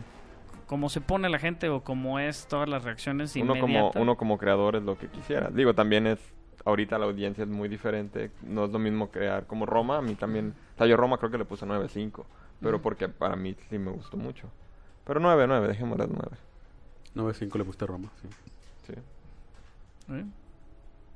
Muy bien. No contestó aquel cabrón. 8.88 de promedio. 8.88. Que Está está, bien. Spider-Verse está más alta, ¿no? Spider-Verse tiene 9. 9. Sp- Spider-Verse es la más alta que tenemos, es 9.5, Infinity War 9. Después, Ah, está bien. Sí, en general digo es parte del... Sí, siento que sí trabajan mucho con el fanservice, trabajaron con mucha cosa diferente, ¿no? Pero muy buena película, güey. Sí, eso es indiscutible. Hay Digo, que irla a ver al cine otra vez, al rato. Y, y- y al final, digo, lo, lo que me he quejado de las últimas películas de, de Marvel siempre es eso de que son víctimas de que como a fuerzas tienen que ensamblar todo. Al, al final muchas veces muchas cosas no, nunca son tan bien, pero como lo tienen que monar a fuerzas, entonces te quedan pedidos de fanservice por aquí, por allá, por allá y no siempre hacen como un... Sí, la cohesión total. la ¿no? cohesión total. Y la gente lo perdona, que, que también Sí, eso puede ser un es- problema al- en el futuro. De que se, se basen más en el fanservice que en contar una narrativa. Eso, eso no ser. me gustaría. O sea, yo sí siento Ajá. que aquí sí se fueron a veces a mucho, a un exceso de fanservice. Y eso Pero puede ser un problema Pero al mismo tiempo, digo, no es un error narrativo. No. Porque digo, está, no, no, no error narrativo. O sea, digo, aquí viendo ahorita lo de las líneas de tiempo. Güey, o sea, DC tenía una sola línea de tiempo, güey. Y todos la riegas. o sea, y no tenía ni tanta como baraja para dónde. No, y le Acá preguntas estás hablando a- que tienes veintitantos personajes activos principales, más los villanos, más la historia, más el... Más, o sea, está cabrón. sí, Sí, digo, y, y, y- y eso del fanservice contra, la narra- contra el, el guion bien hecho, o sea, y, y sacrificando... ¿Qué es lo que hizo mal Ready Player One, güey? O sea, el Ujú. Ready Exacto, Player One sí. es puro fanservice y no hizo esa narrativa y no hizo un guion y no hizo... No es una Ajá. película buena, pues. Y, o sea, y al mismo Aunque a tiempo... Matías le gusta mucho. O sea, e- está la gente de que quiere más de eso, de más fanservice sin, sin importar la historia. Pero al mismo tiempo lo ves en época de premios de, ay, ¿por qué nunca nominan a, a Infinity War? ¿Y por qué Exacto. no a pe- películas de cómics y películas de superhéroes? Y, Porque se basan en otras cosas. O sea, también Star Wars, el episodio 9 no me gustaría que tuviera ese fanservice. Nada. Me gustaría que tuviera una línea bien Pues es el, pe- el, pe- el argumental. pedo del episodio 8 es que no tuvo ni poquito fanservice y es el problema. No, pero también tiene, Yoda, pero tampoco no tiene línea argumental. La, la Ah. línea argumental también O sea, está un ¿Yoda poco lo floja. consideras un No, fanservice? pero, pero, por, por Ah, no, sí. pero por ejemplo Logan, Logan es muy poco fanservice Pero y bien hecho. muchísima historia. Y funciona muy bien. Por eso estuvo y Sí, nominado. que, lo- nominado que al por ejemplo Logan, Logan en el sentido de de los niños que tienen, ¿no? De- con poderes, pude haber aventado ahí dos easter eggs y no les sí. hubiera costado nada. Y creo que sí se dedicaron más como a desarrollar la historia. Y por eso estuvo O nominada. sea, a pe- mejor en vez guion. del pinche robot pudo haber sido mega rojo, güey. Ajá. Bueno, güey, está bien chingón. Nah, ya, ya, ya, ya hice un película ahorita. que- Pero, eh, eh, eh, o sea, viéndolo como a futuro, que ahorita vemos lo que ganó este Endgame y todo y que está chidísimo, puede ser un problema para... Esperemos que no sea, pero puede llegar a serlo. Como te No, decía, digo, ya, hubo- ya, hay fíjate muchas, ajá, Sí. ya hay muchas, y ya hay muchas ondas así, o sea, parte también de la cómo funciona, y yo entiendo el por qué no te gustó a ti Capitán Marvel, es eso, o sea, quieren hacer tantos easter eggs y tantas como, como chistes locales que se pierde narrativa. Que es una de las, eh, no fallas porque no puede ser falla, pero lo que decíamos, una película se está haciendo una secuela, tiene que sostenerse por sí misma y en game no se puede sostener por sí No, misma. en Game sí no, eh, eh, Y es la sí parte también, se, se tiene que, pero también eso, en eso es un poco argumentalmente flojo. Pero bueno, Pero sí es tiene, los momentos, de los momentos más, como dice Machas, de los momentos más, más mejores escenas de las películas de Marvel, posiblemente tenga un top, Endgame tenga un top. O sea, Sí, sí. claro. Porque es fanservice. O sea, y, y, y porque es la culminación de, 22 die- de, de películas. 22 películas y de 10 años. Y de un personaje. No, grande. y el cierre de, ajá, el cierre de Tony Stark es, no, es clave también. Y es eso, o sea, es un, nunca, nunca puedes decir que no fue un personaje, eh, y de- Sí, digo, ya. Rodrigo está sufriendo, que porque nada más debemos, ves, estar por, hablando por- por eso no invitamos a Rodrigo, y le puso 10. ¿Le puso 10? Sí. Que por, digo, y el, Según el por contexto, no sé qué chingo significa por contexto. no sé, ni O yo sea, es por la historia, yo creo. Pero todo parte, lo que trae atrás. o sea, parte del, o sea, parte de lo que es este Iron Man es eso, o sea, al terminar él casi que hace decir, bueno, yo soy inevitable y yo soy Iron Man, se está poniendo al mismo nivel del ego de Thanos, güey. Y se está y, y lo está o sea, está güey, lo está haciendo polvo con Oye, su ¿cuál fue el, O sea, el digo, que es parte él? de ¿Qué, Rodrigo? No, ¿Qué pide? Pues que todos los malos desaparecieran. y por eso Gamora se queda en esta realidad, en esta línea. pues. Sí, ¿Por qué? Entonces digo, es, par- es parte también de algo que quedó algo confuso, ¿no? ¿Qué pasó con Gamora? ¿Por qué Gamora no sé qué? Hay gente que no lo entendió. Yo con lo que estaban buscando al final, ya dices, pues sí quedó, pero se fue a otro lado. Sí, hay gente que no lo entendió y más bien que se iba a perder, ¿no? O sea, que se perdió en las- el, el viaje en el tiempo. Mucha gente se perdió ahí de que qué está pasando, ¿no? Pero bueno, muy buena película. Sí. Recomendable al 100%. Creo que vamos a... Van a pasar varias semanas y vamos a seguir. Bueno, ya. ya Sí, ya no, seguiremos no. hablando con Rodrigo la próxima Eh, semana. Endgame ya es nuestra segunda película mejor calificada, gracias a Rodrigo. 9.10. No, no, no está mal. No está No. mal. No está mal. Tomando en cuenta que es la conclusión y que a fin de cuentas pues, es la segunda parte de Infinity War. Sí, claro. Nos, no, y digo, nos, gus- nos gustan mucho las Sí. películas de Marvel. No es como, por ejemplo, Shazam está muy buena y todo, pero pues le falta. ¿Cuánto También le puede faltar ese ese ese back- background, güey. Ah, no le calificamos, Shazam. Shazam no está calificada, ¿la quieren calificar una vez? Uy, qué Machas, difícil, güey. No, nos esperamos Shazam. la próxima semana. Yo le pongo un, un 8 a Shazam. Yo, yo Shazam, ¿cuánto le puse a Deadpool 2? A Deadpool 2 le pusiste 7. 7.5 le pongo. ¿Cuánto le puse a Aquaman, güey? Como 6. A Aquaman le pusiste 7. 7.5. Yo le puse como 6 o 5.5. ¿no? Yo 8 también a Shazam. Pero al de cuenta, como en Capitana Marvel, ahí sí la, ahí si, lo, si me hubiera dejado ir por lo emocional, lo hubiera calificado como con un 4. Pero no se merece el 4. Le califiqué como con un 7. Yo también 7.5. Ujú. ¿A Shazam? Es que sí vale la pena, pero es eso, o sea, es como Deadpool. O sea, vale la pena y sí me muero de risa y todo, pero no es película. O sea, no es película. Es, es jaja, jaja No, 7. raro. Le había cambiado a 7.5, pero no lo, lo, lo voy a dejar en 7. Bien, la próxima sigue Oz. Oz. Y- Pero que- y bueno, creo que vamos a seguir a- Pikachu, es hasta el Detective 10 de mayo. Detective pues Pikachu ya, Sale hasta el 10 de mayo. Oz sale este viernes y el próximo viernes Detective Pikachu. Uy, Oz. Yo no voy a estar para ver Oz. Yo voy a ir a verla. El primer día. ¿No? ¿Tú te esperas? Todos ¿La próxima sabemos. ¿La vemos el lunes? Es mi cumpleaños, ¿no? Es el martes. El lunes es tu cumpleaños. No voy a ver Oz en mi cumpleaños. Ah, Jordan Peele, podemos ver Endgame en tu cumpleaños. Te invito con Ya- hamburguesas. Ya, ya la vida. Yo quiero ir en ese plan. Porque quieres llorar con comida, machas. Aparte, con, con- ya, ya me hice Chava Capone. Ya, ya me platicó Ah, Cha-. Chava tanto, tanto que me criticó que metía comida al cine, güey. Chava ingenió una nueva forma y metimos cinco hamburguesas al cine. Y Fue- papas, con papas aparte. Pero fue aparte en, en, en el bote de palomitas de Y Cinepolis. que querías las hamburguesas, las Sí. palomitas rancias de la noche anterior. Todavía No hasta el día siguiente me nada, las No comí. les pasa nada. Hasta hasta el día siguiente viendo Game of Thrones. me las comí. Chava es, es, es- él aprovecha su, su gasto. Estuve hasta el lunes con enfermo en la panza. pero- Pero bueno, ya cerramos. Pues sí, Sí. Que nos sigan nuestras redes. Recomendaciones pues, en game. Endgame. A- arroba al final se mueren en Twitter, al final se mueren todos en Facebook. Este nuestra página al final, se- mueren todos.com. Ahí pueden escuchar y suscribirse a todos los este donde pueden escuchar, ya sea Spotify, ya sea iTunes, ya sea este TuneIn, iVoox o el o al feed, feed directo de RSS. Eh, Tú, ay, cre- qué- por ejemplo, el poder que tiene en Game Boy hizo llorar a los niños, güey. A muchísima gente. A mí. O sea, hizo, esa, esa también es parte del punch, güey. Los niños lloraron, mi mujer lloró. Güey, en la segunda... Maggie rió. La Todo fue segunda, una confusión. La segunda vez que lo vimos en, en la IMAX, se escuchaba la gente moqueando, güey. Atrás Así, de de, nosotros. así, güey, que dices, güey, qué pedo. Pero eso es, o sea, es parte del Era, punch. era machas. Era machos que no traía nieve y estaba llorando sin comida. Ayer que me moví. Viste, yo estaba en pleno. estaba llorando y le sacudí el asiento y le dije, 4DX, llora 4DX. Pero bueno, nos sigan Warvin01 en mis redes. Arroba el machas. Lean mi reseña de Endgame. Está Ah, muy lo buena la reseña, la Está muy buena. gracias. Ajá, Sí. dijo, puta, si lo hubieras dicho aquí, igual tú hubieras defendido tus argumentos, macho, pero no dijiste nada. Escribes mejor de lo que hablas. Eh, arroba chiavita con doble T. Yo soy arroba Barson en todos lados, ZH. Y arroba Elipos es nuestra nueva campaña Sí. para cambiar su... Rodrigo... Fan, fan de Iron Man que debe un sushi. Rodrigo Pro Iron Man perdió su sushi. Él sabemos que es Team Iron Man, lo está apoyando desde su WhatsApp, que es, pues digo, si se tomará el tiempo de venir.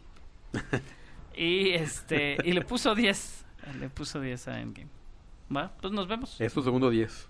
¿Cuál fue el otro? También le puso a Into the Spider-Verse. Puta, y dicen que yo Ah, me bueno, dejo llevar por, yo, que yo me dejo llevar. Bueno, si, si- si qui- si quieren saber un dato interesante, la, el- la persona que tiene el promedio más alto de calificación es Rodrigo, con 7.88. Después es Warwin con 7.86. Dos décimas. Dos Después décimas. 7.74. ¿Quién? Chavita. Ajá. Pues yo bajo a 7.47. Y el Machas 7.26. Aunque te. No, ya que no te falta calificar Mortal Engines y Alita, que seguramente, No vi ninguna de las dos. seguramente va a bajar todavía más. Con, con ese no te- Él le poniendo cuatro a las dos. Eh, Hasta verlas. Es broma, es broma. Pero bueno, gracias por escucharnos. Gracias. Nos veremos la próxima semana ya con menos. Esperamos completos, esperamos con aire acondicionado, güey, Con- con menos en otras situaciones, con menos menos ladridos de perros. Y bueno, gracias y buena tarde. Buena, buena. Al final se mueren todos.